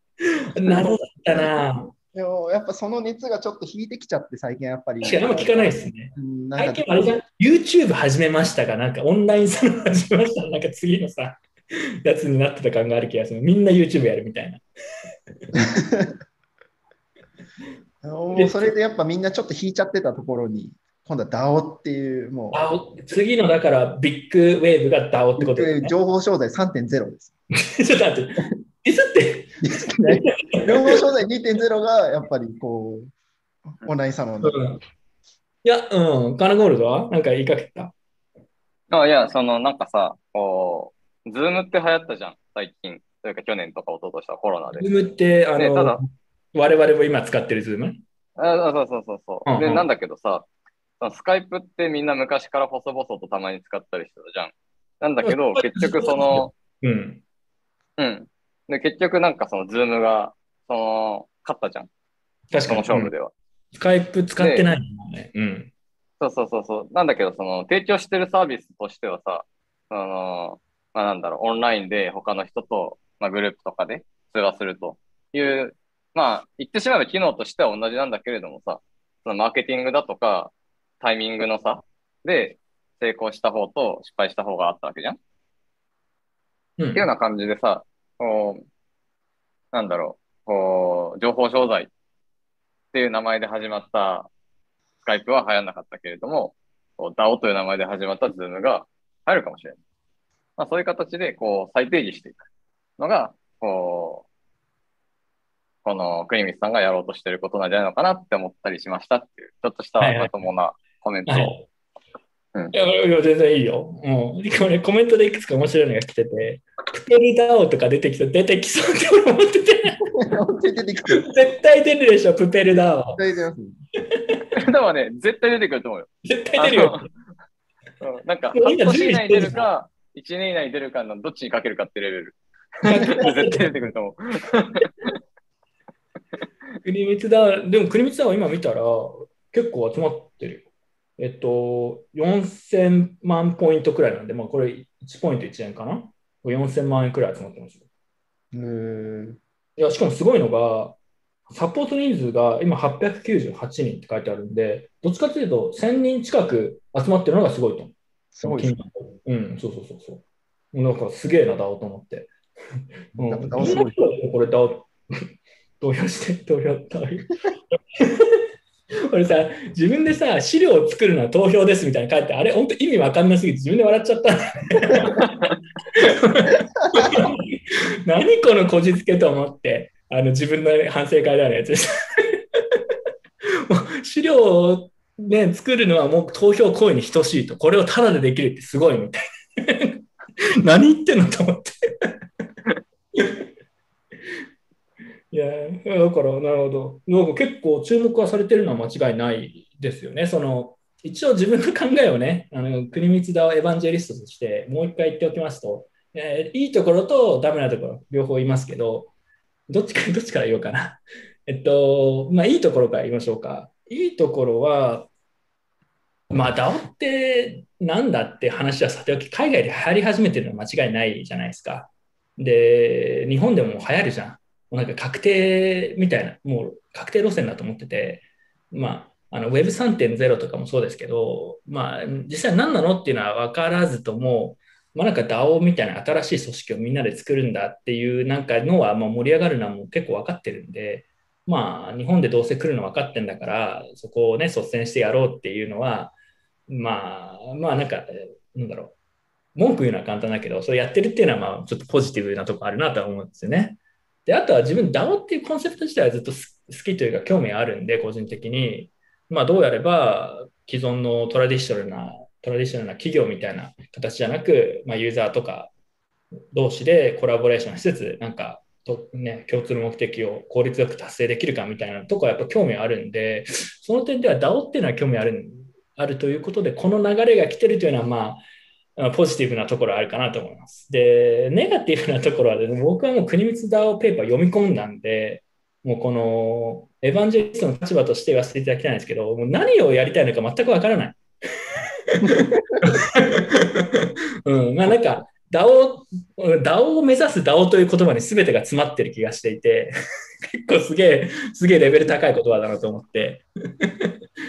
ダ DAO って何ですかってところにも答えて、まあ答えてるけど、なんかビジョンがあるのと、なんだっけ、トークンがあるのと、コミュニティメンバーがいるって言ったかな。うんちょちょっと待って。読み直そう。頂点を。必要なのないっていうかな。ビジョンとトークンと、うん、投票って言ってたのかなちょっとすちょっとすいません、ちょっとうろ覚え。いやでもさ、別にトークン入れたからって分散化されるわけじゃないという、こう、永遠に言ってることがまずあると、まあ、投票させるって言ってるけど、投票をみんなしてなんか、この目的達成できるのかなっていうのは気になってますね。はい。まあ、そんな、うん、他になんかコメントありますか？聞きたいことあれば皆さん質問してください。我々もうね、まあ、特に自分は界隈もうほぼ引退してるんで、もう正直に全部答えますよ。もう何でも質問してよ。はい。で、まあ、それをちょっとパロって反省会だおってやったんですけど、あれ結構、まあ、面白いって言ってくれる人が多かったんで、まあ、それは良かったんですけど、今回もでも俺、DAO すごいですよ。資料できてますから、我々の DAO。国光 DAO より我々の方が今先走ってますよ。国内最強 DAO って言っちゃっていいんじゃないですか。真面目に今回結構びっくりしました。こんなちゃんと資料ができてて。たださ、問題があってさ、あのややり方の問題でさ、資料作ってもらったんだけど、作ってくれたらあの NFT あげますって言ってたんだけど、みんな匿名で記入してるから誰にあげられるか分かんないんだよ。トークンあげられない。そうするとみんな自己申告するの僕書きましたみたいな。だからね、DAO や、反省会 DAO やりたいんですけど、今のところちょっとスキャムみたいになっちゃってますね。トークンあげられないっていう。誰にトークンをあげればいいかわからないっていう状況になってます、今。えっと、まあでも、白は正直、でもね、正直に言うと、DAO なんてやらなくても、白をね、やってって言ったらやってくれる人いたと思うんだよ、正直。言っちゃ言っちゃったけど、まあ、でも、まあ、DAO というビッグウェーブに乗ってやるっていうのもいいかなと思って、今後も DAO として反省会 DAO ということです。で、ちょっと提案なんだけど、これ、あの実験も含めてなんだけど、こんなことを思ったということで、これさ、DAO って今、国内でメディアでほとんど注目されてないじゃん、まだ。で、今後でも絶対さ、まあ、一時期の NFT、まあ今もか NFT は、NFT はまさに今、あとは、うん、なんだ、ICO みたいな感じで、絶対 DAO、DAO っていうタイミングが来るんだよね。もう今の時点で分か分かりきってて。で、我々この DAO のね、話をディスってても、自分たちに何のメリットもないんですよ。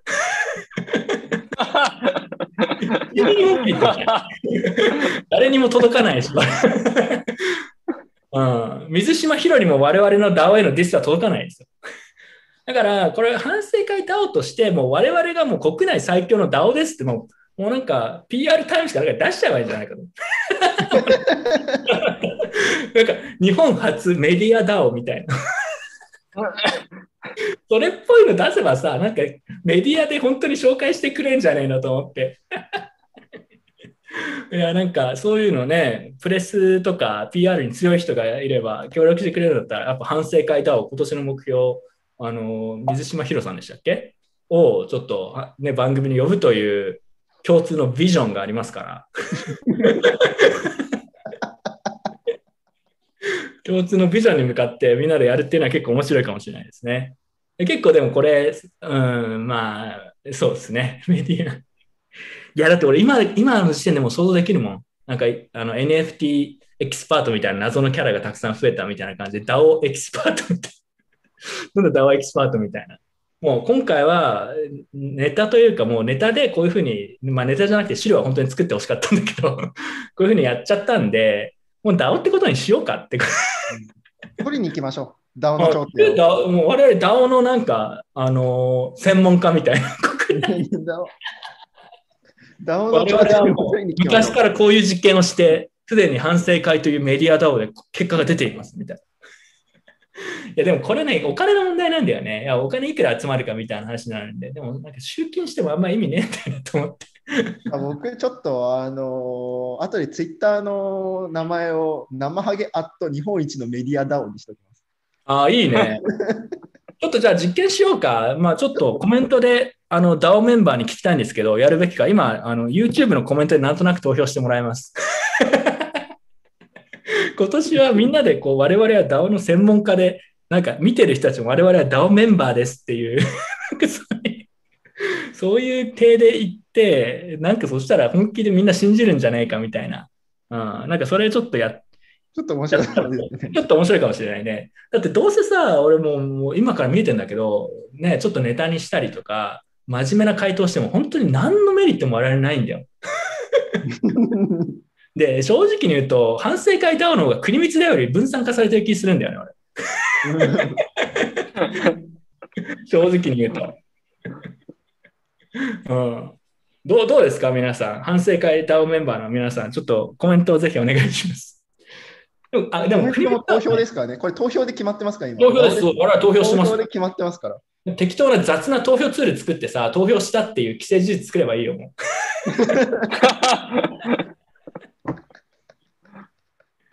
池早ダオとかも出てきそうだよね、だからね。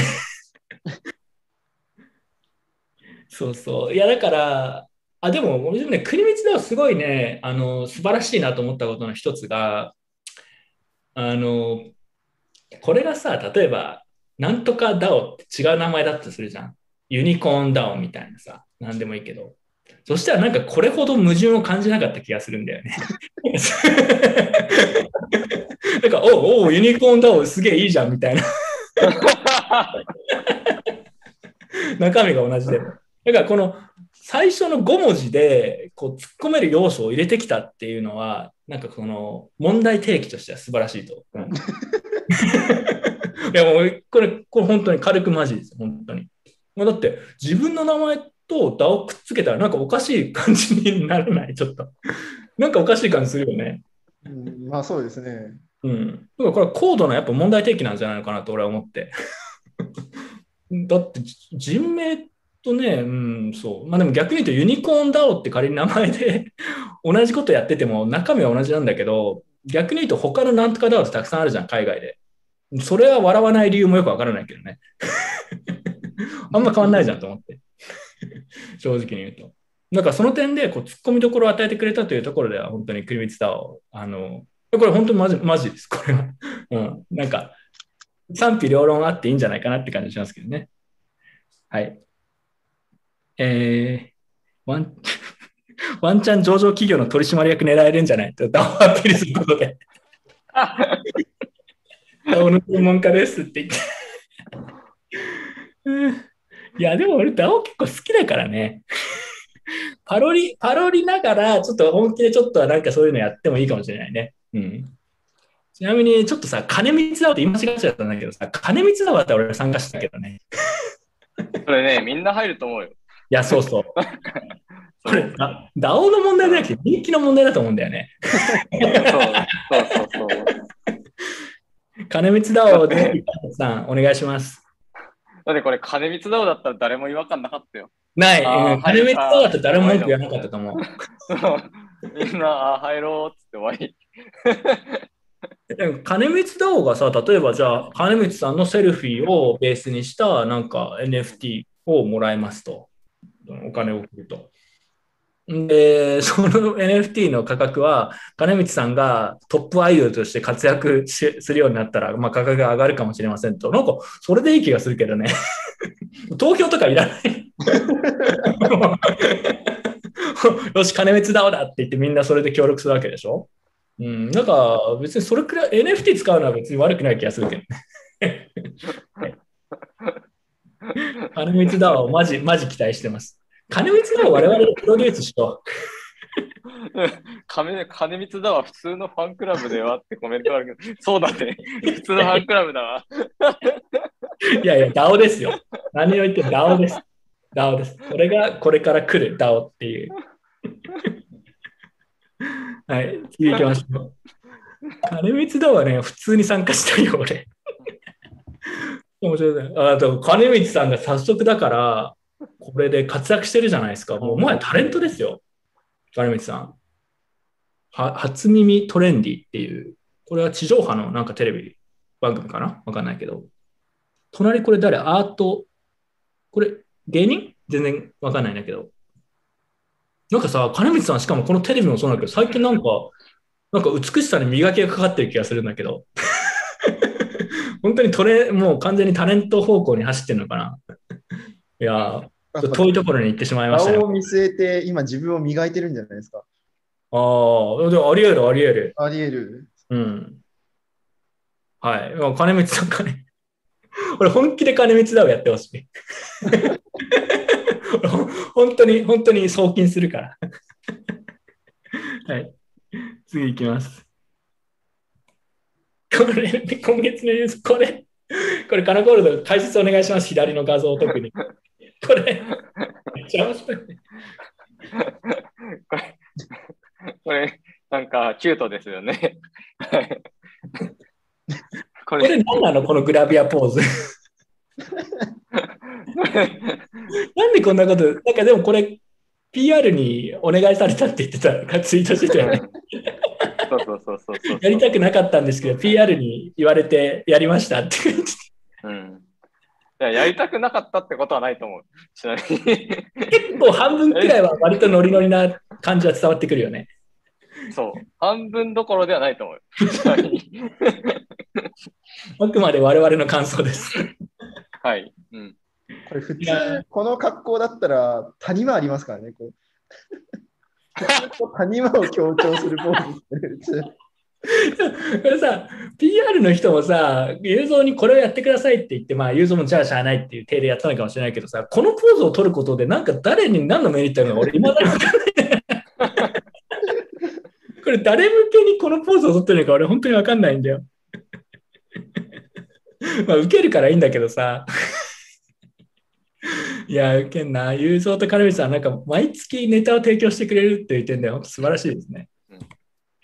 あこれね、これ、これ個人的にちょっと面白かったのが、前半説明したひろゆきと、え国光さんのなんか討論に対して、えーなんか雄三が入ってごちゃごちゃなったんだけど、最終的に、なんかそれは、えーななんなんて言ったのかな、あ、あ分かりましたと、ひろゆきが。でも僕の元々のポイントは、それじゃなくてなんとかなんで、文句があれば、国分さんに言えばいいんじゃないんですかって言ったら。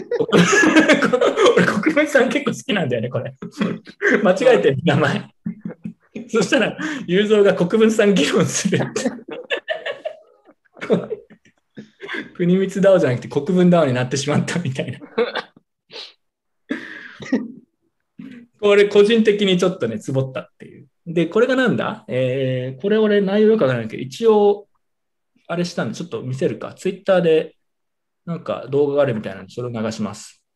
今日これでほとんど最後だよ。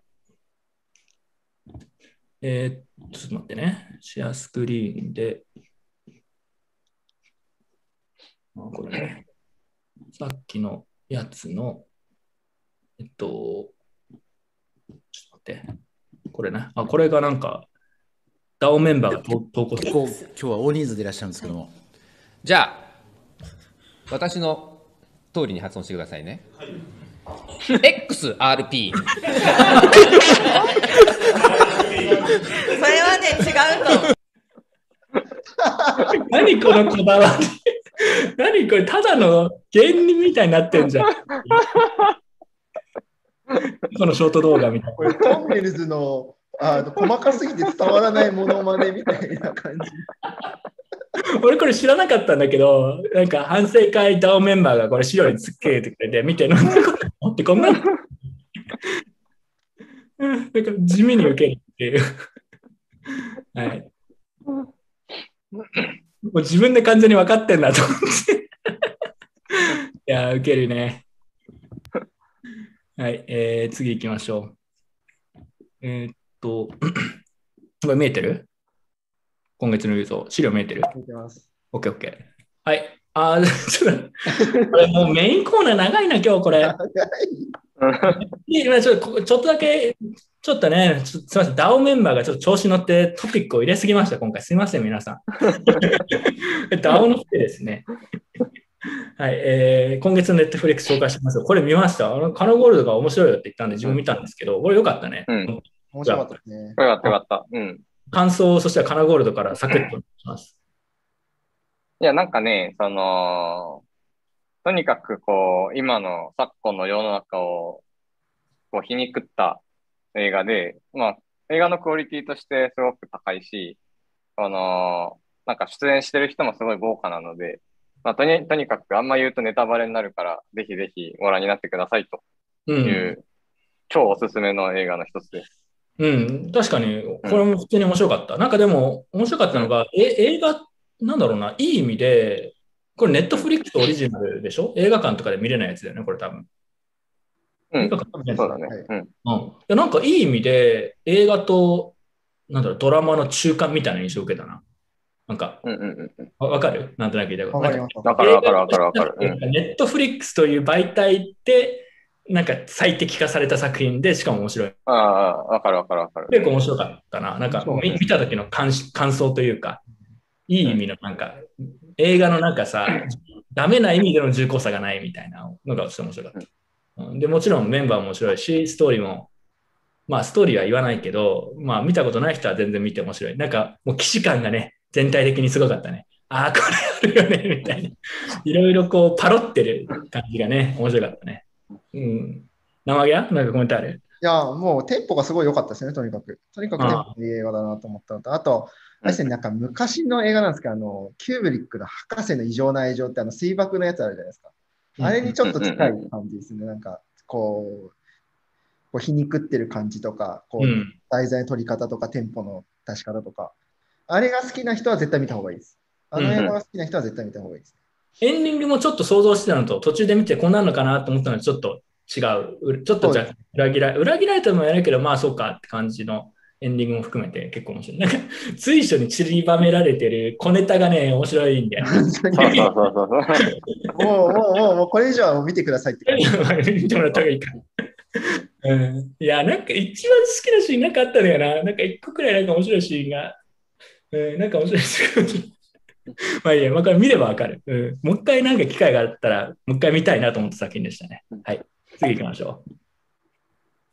まあ他は他に新規の、あのーおすすめは、うん。これから？まあ、えっとね、あそうそうそう、私は載っけといたんだけど、まあ、その、見てない人にはおすすめだよっていう映画、その1、アーミー・オブ・ザ・デッド。これ多分ね、これ何ゾンビ系？うん。うん。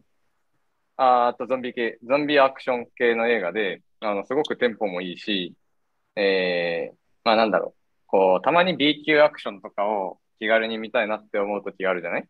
で、そういう時にうってつけの映画で、あのー期待してるよりも圧倒的にクオリティは高いので、これは超おすすめです。で、これ実際多分、すごい人気な作品だったのか、これの2作目も出ました。アーミー・オブ・ザ・シーブズという、えっ、と、この話につながる前のところの物語みたいなのが、えーまあ、それもまたそのネットフリックスオリジナルで映画化されたので、えーそれと合わせて、えー見てあげるといいんじゃないでしょうか。おすすめです。え映画？ドラマではなくて、2時間？うん、2時間、2時間ものが、まあ、2つ。じゃあなんか、うん夜寝れないみたいになったら、まあちょっとこれ見てみるか的なのに適切。まあ、2時間は寝れなくなるけど、うん、適切、適切。お俺だ、俺。俺 たまに夜必要になるやつだ。そうそうそうそう。なので、これは、あの、おすすめなので、ぜひぜひ、なんとなく B 級かなと思って、あの、スルーしてる人は見てあげてください。これ見ます。うん。右はで、はい、うん。今度右上。右上は、えっ、と、脱出お一人島という韓国の、まあ、ドラマで、えっ、と、あれに近いな。えっ、と、バチェラージャパンとかそういうのが好きな人には、おすすめの あれの韓国版、うん。うん。そう、あれの韓国版で、バチェラーだと、その、一人の男性と一人の女性に対して、なんか、うじゃうじゃ群がるっていう構図だけど、これはその、まあ、同じ人数が集まって、まあ、カップルができたり、できなかったりと。うんまあ、そういうやつで、あの、本当になんか、疲れてて何もしたくない。なんか、ゾンビ映画ですら見たくないっていうわかる。に、ある。本当に、そう本当に適当に垂れ、垂れ流すのに最適な、えードラマ、脱出お一人島です。これもまあ、おすすめなので、超言いたいこまあよかったらと。最近よく、最近よくそういう時間ある。もう何もしたくないみたいな。もう、もう うんそう、で、あ、まだ見、あ、えっとね、絶対もう、なんとか、人類だったらとっくに見てるかもしれないけれど、おすすめは、えっと、ボーンシリーズね。ちょうど、コージもちょうど最近、前、ああ前、前話見返したっていう、ボーンアイデンティティ、ボーンスプレマシー、ボーン。まあ、あれ、あれやっぱり良くてうん、コージもなんか2週目をしたという話だけど、私はあれ、あれ、あの3週ぐらいしてるんですよ。わうん、2、3周してるかもしれない、もしかしたら。3週してる。そうそうそうそう。で、まあ、それもいいし、あと、あれ見た？あの、ジョン・ウィックとか見た？ジョン・ウィック。あ、ジョン・ウィック見たよ。うん。あれはうん1、2、3かな。うんああ、じゃあ全部見てるね。はい。ジョン・ウィックはやっぱ1は良かったけど、あ、いや、どうだろう。なんかまあ2、3っていうか、ちょっとさすがに強すぎだろうみたいに思った記憶がある。まあでも一応全部。まあ、いいんだよ。あの、キアヌ・リーブスは強すぎだよっていうのを見て、まあ、安心して見られるじゃない。絶対しないんだよ。絶対確かに。死ぬでしょ、これみたいな。なんで死なないの？みたいな。そう。うんうん。でなぜか見てない人がいたらおすすめなんで、ジョンウィックク。アクション好きにとっては、まあ、まあ、B 級と言っちゃっていいのかな、あれはどうだろう。うん、まあでも、なんか適当に見れる意味でいい。うん、まあ、あアクション界では、まあ、一応 B、まあ A マイナー。ああ、まあまあまあ、わかる。うん B ではないまあ、かな。B, B は、B は言い過ぎかな。まあ、その A は、じゃあ S をダイハードに一作目としたときに、何かって言われると、まあ、A マイナーかなっていう。まあ、B、B は申し訳ないって感じかな。ジョン・ウィックも、なんかジョーク、たまに出てくるジョークが個人的に好きで、なんか、犬を 狩りされただけでこんなことするかみたいな。そうなんかね、そういう、こう、なんかギャグの方向性が結構個人的に好きうんです、ねユーモアかな。うん。はいうんおすすめです、ね。はい。一番下はこれ右下。あ、で、これはね、えっと、ベビーシッターっていうね、多分、ホラー映画のジャンルを、あの、見ないように設定してる人には多分出てこないやつ。で本当そうだな。うん。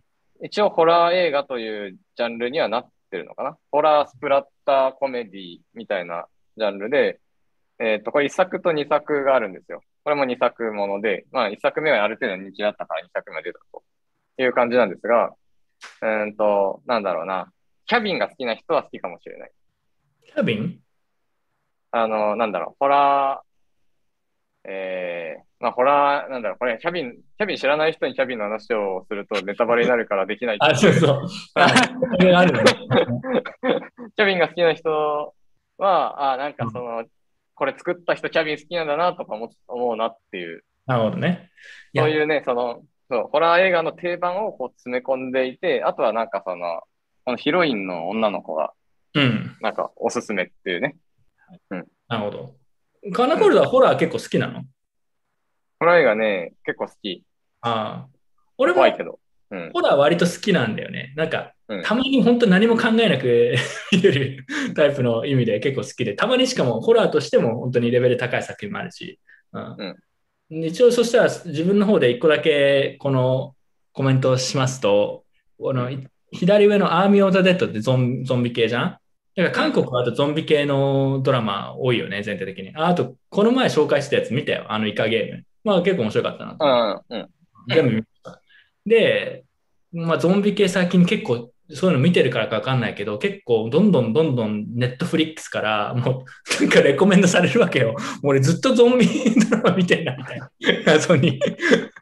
で、その中で、カナゴール多分ね、ちょっとでも見たことあると思うんだけど、バンヘルシングっていうドラマ、ドラマかななんか結構有名な、バンヘルシングだったと思うんだけど、名前。え結構有名、原作は有名な小説かなんかのドラマみたいなのがあって、で、それを見始めたの。はいはい。ゾンビ系を簡単に言うと。まあよくある。なんで、なんかゾンビに襲われてサバイブしなくちゃいけないみたいな。で、最初見たとき、お、これ結構面白いんじゃんと思って、おい、なんか良さそう良さそうと思って見始めて、で、なんかでも、途中までは良かったんだけど、1、2話とか。なんか、世界観としては、えっ、と、マッドマックス的な、もうなんかうん、ゾンビが支配してて、ウェーイみたいになってるとこを生き残るみたいな感じで、お、なんかいいじゃんと思ったら、思ったんだけど、簡単に言うと、どんどんどんどんなんかクオリティ下がってって途中で。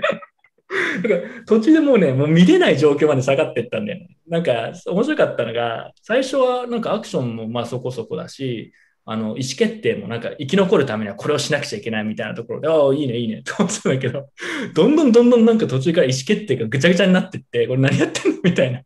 あなんか途中でね、あの生き残り、ゾンビとの戦いかと思ったら、なんか仲間割れみたいな方向にどんどんなんか進んでって、これもありがちなんだけど、どんどん悪くなって、挙句にはなんか、ゾンビと戦ってると思ってたら、まあ、あんまり細かい詳細は言えないけど、なぜか途中で日本刀を持ったキャラとか出てきた瞬間、これ終わったなと思って。なぜか日本刀で戦う、日本刀と弓と矢で戦う背の高い白人みたいなのが終わったと思って、途中で見るさすがに、これは見れねえと思って。日本刀出てきた時点でやべえよと思って。で、それでやめたの。で、シーズン1の結構長いんだけど、うんで見るのやめちゃったんだけど、なんかシーズン2と3あんの？え？えなんでこんなやばいことになったんだから、なんでシーズン2、3あんの？と思って、どういうこと？と思って、何をやるの？これ。と思って、シーズン3まで。で、シーズン1の途中で脱落してるから、で、シーズン3かなんかの1話目見たの。これちょっとネタバレになっちゃうんだけど、一部。そしたら、まあ、これなんで言ってるかっていうと、見る必要ないよって 言ってんだけど、シーズン3の1話見たら、シーズン1はなんか普通の人たちがゾンビに襲われて生き残るっていうタイプのはずの、なんか方向性だったはずが、シーズン3エピソード1見たら、なんか軸歪め始めたりとか、なんか魔法使ってて、何が起きたみたいな。なんか、中世にタイムスリップしたみたいになってて。何をどうしたらこうなったのかと思って、まあ、そういうゾンビ映映画というかドラマもありましたね。はい。なので、ファンヘルシング、興味がある人は、最初の方は結構面白かった。はい。まあ、そういうのがあります。なんかもう、この話の方が楽しいね。俺、絶対確実にクリプト系のニュース見てるより、ネットフリックス見てる時間の方が圧倒的に長いからね。それは俺もそうだわ。あ次回またこのコーナーやっていきましょう。生ゲンなければ、おすすめとかなければ次行きますよ。はい、最近はあんま見てないんで。いいことだよ。充実してる仕事が、仕事が充実してるってことですね。はい。まあ、リサーカードこういくつかあるんですけど、サクッとやってもおしまいにします。えー全部読まないんですけど、えー反省会倒しでおめでとうございますと。この、あーなんかユーザーからの投稿参加型になり、これまでスルーされた事項も取り上げられるのではないかと楽しみです。まあ、こういうとこあるかもしれないですね。DAO ですから。我々 DAO に操られてるだけですからね。で、老害オブザイヤー、あ老害の代名詞的存在ともいえる某ご意見、まあよろしく書くと。あーまあ、言ったけど、自分今もうほぼ引退してるんで、別に敵も味方もないわけですよ。で、なんか界隈とかよくあるのが、なんか仲良くしないとこう空気悪くなって仕事のね、とこにええあの支障とか出るから、まあ、あんまりそういうの言わない人が多いんですけど、まあ、ちょっとひよってるじゃないけど、僕は別には仕事欲しくないんで、逆に。その点では僕はもう恐れるものはないというね、そういう老害のポジションが強化された感じがしますよね。はい。で、まあ、この人がどうやら資料を作ってくれた人の一人みたいですね。ありがとうございます。ちょっとトークも上げたいんだけど、どうしようかな。まあ、後で考えます。テレグラムかなんかでグループ作ります。はい。次行きましょう。あ、これ面白かった。川ゾンビさんからの投稿なんですけど、2018年に参入し、借金してシットコインに全額ぶち込み一撃退場した。すごいね。すごいね、この人。今年復帰しました。2018年に借金してシットコインに全額ぶち込みや、タイミング次第だけど、2018年1月とかのやつらやばいからって。復帰後すぐにたまたま反省会発見し、過去動画すべて見ました。振れ幅がすごいな。いかに過去の自分が愚かな人類の一員として押し込む側に回ってしまっていたかを知ることになると同時に、退場後から今までの出来事を全て知ることができ、大変感謝してます。そうか。そういう使い方あるんだね。いつか自分も皆さんのような押し込まれる側に回れるように日々粛々と勉強してまいります。そうですね。あの結構面白い投稿だなと思います。うん。こういうパターンもあるのかなと。はい。次行きましょう。押し込まれる側ね。いや、楽しくないですよ、全然。何も楽しくないですよ。ああ、事実上のリブラ断念。あ、これニュースにならなかったけど、リブラね、やめ、やめるっぽいよ。リブラ、ね旧うん DM。なんか諦めて事業をなんか生産するみたいな話出てましたね。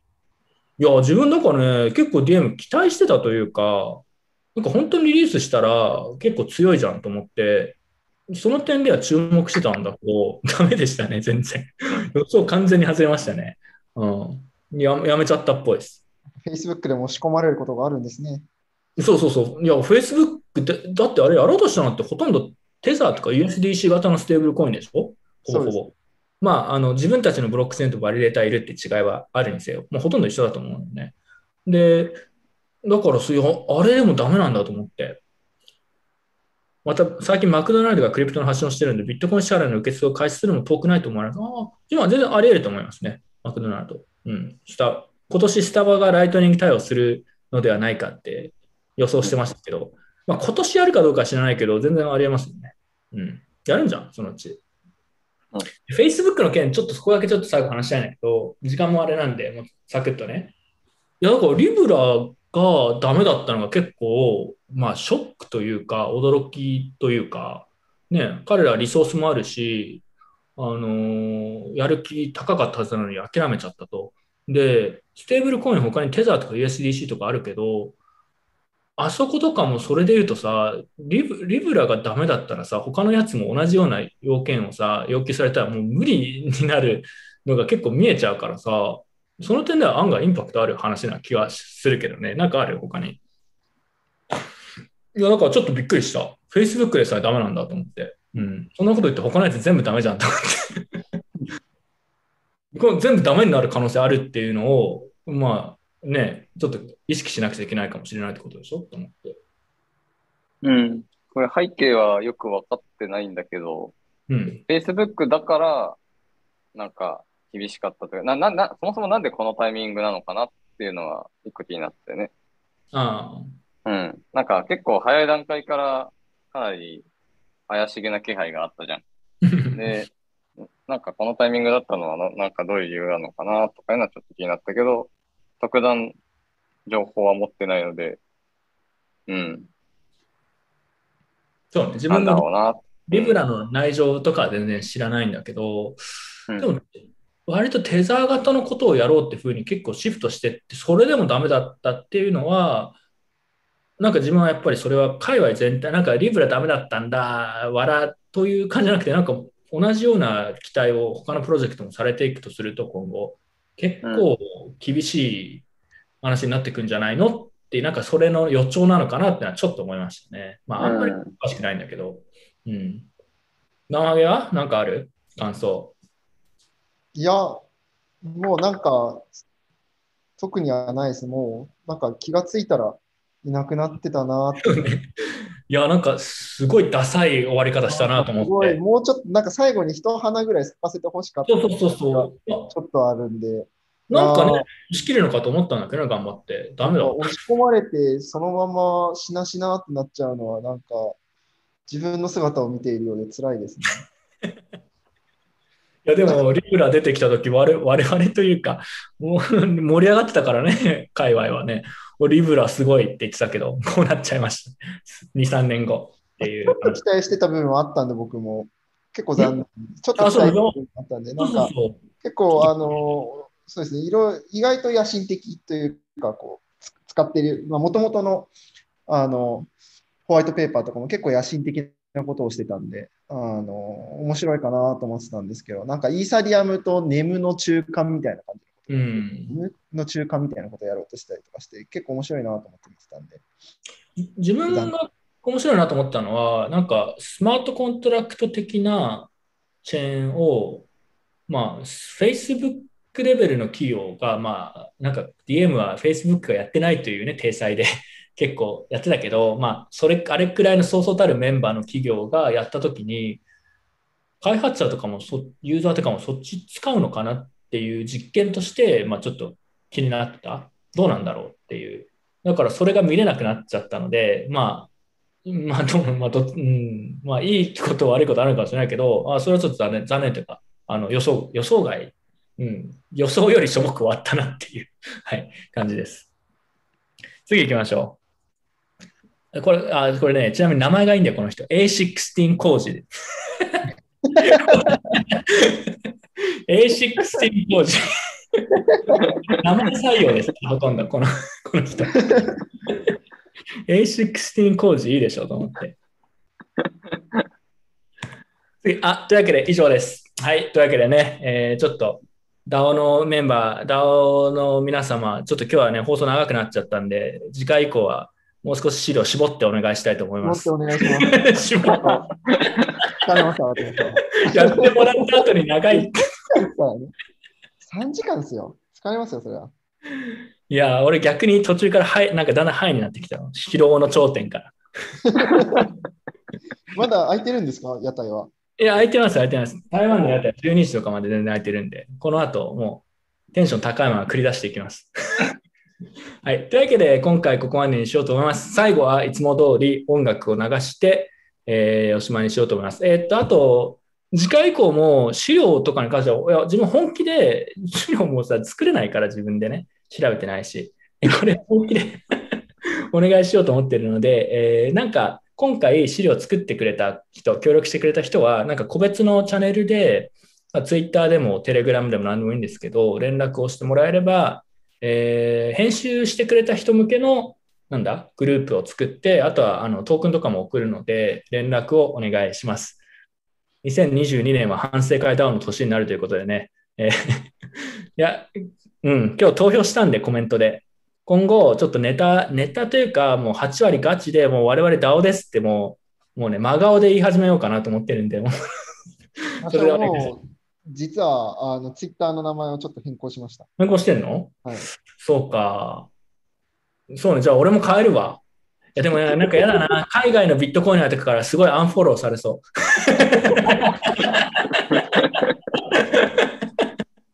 なんか、ダオ、メンバーみたいな。ダオ創設者みたいな。お前バカかみたいに言われそう。あでもちょっとその、なんか、やりたいね。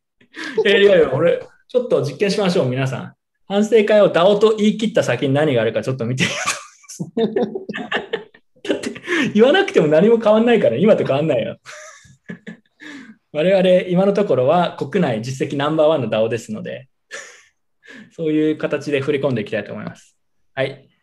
というわけで、えー今回ここまでにしようと思います。最後、音楽をいつも通り流しておしまいにします。えーでは、聞いてくれた人たちありがとうございました。えーこれですね。はい。では、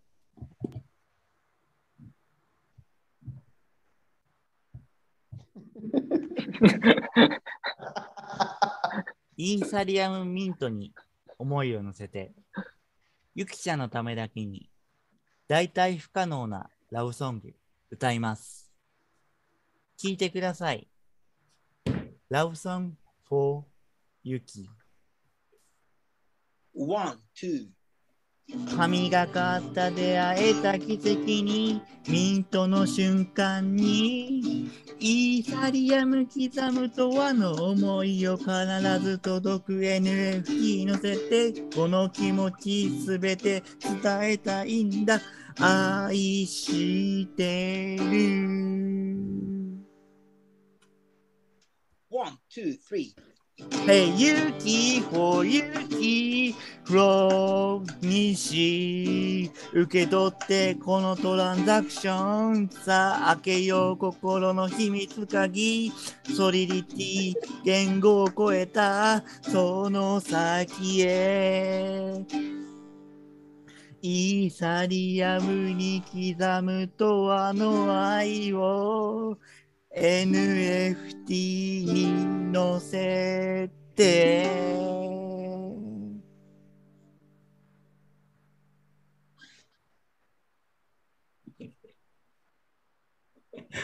はい。皆さん、オープンシーで NFT でラブソングを書くのはキモいのでやめましょう。では、また次回。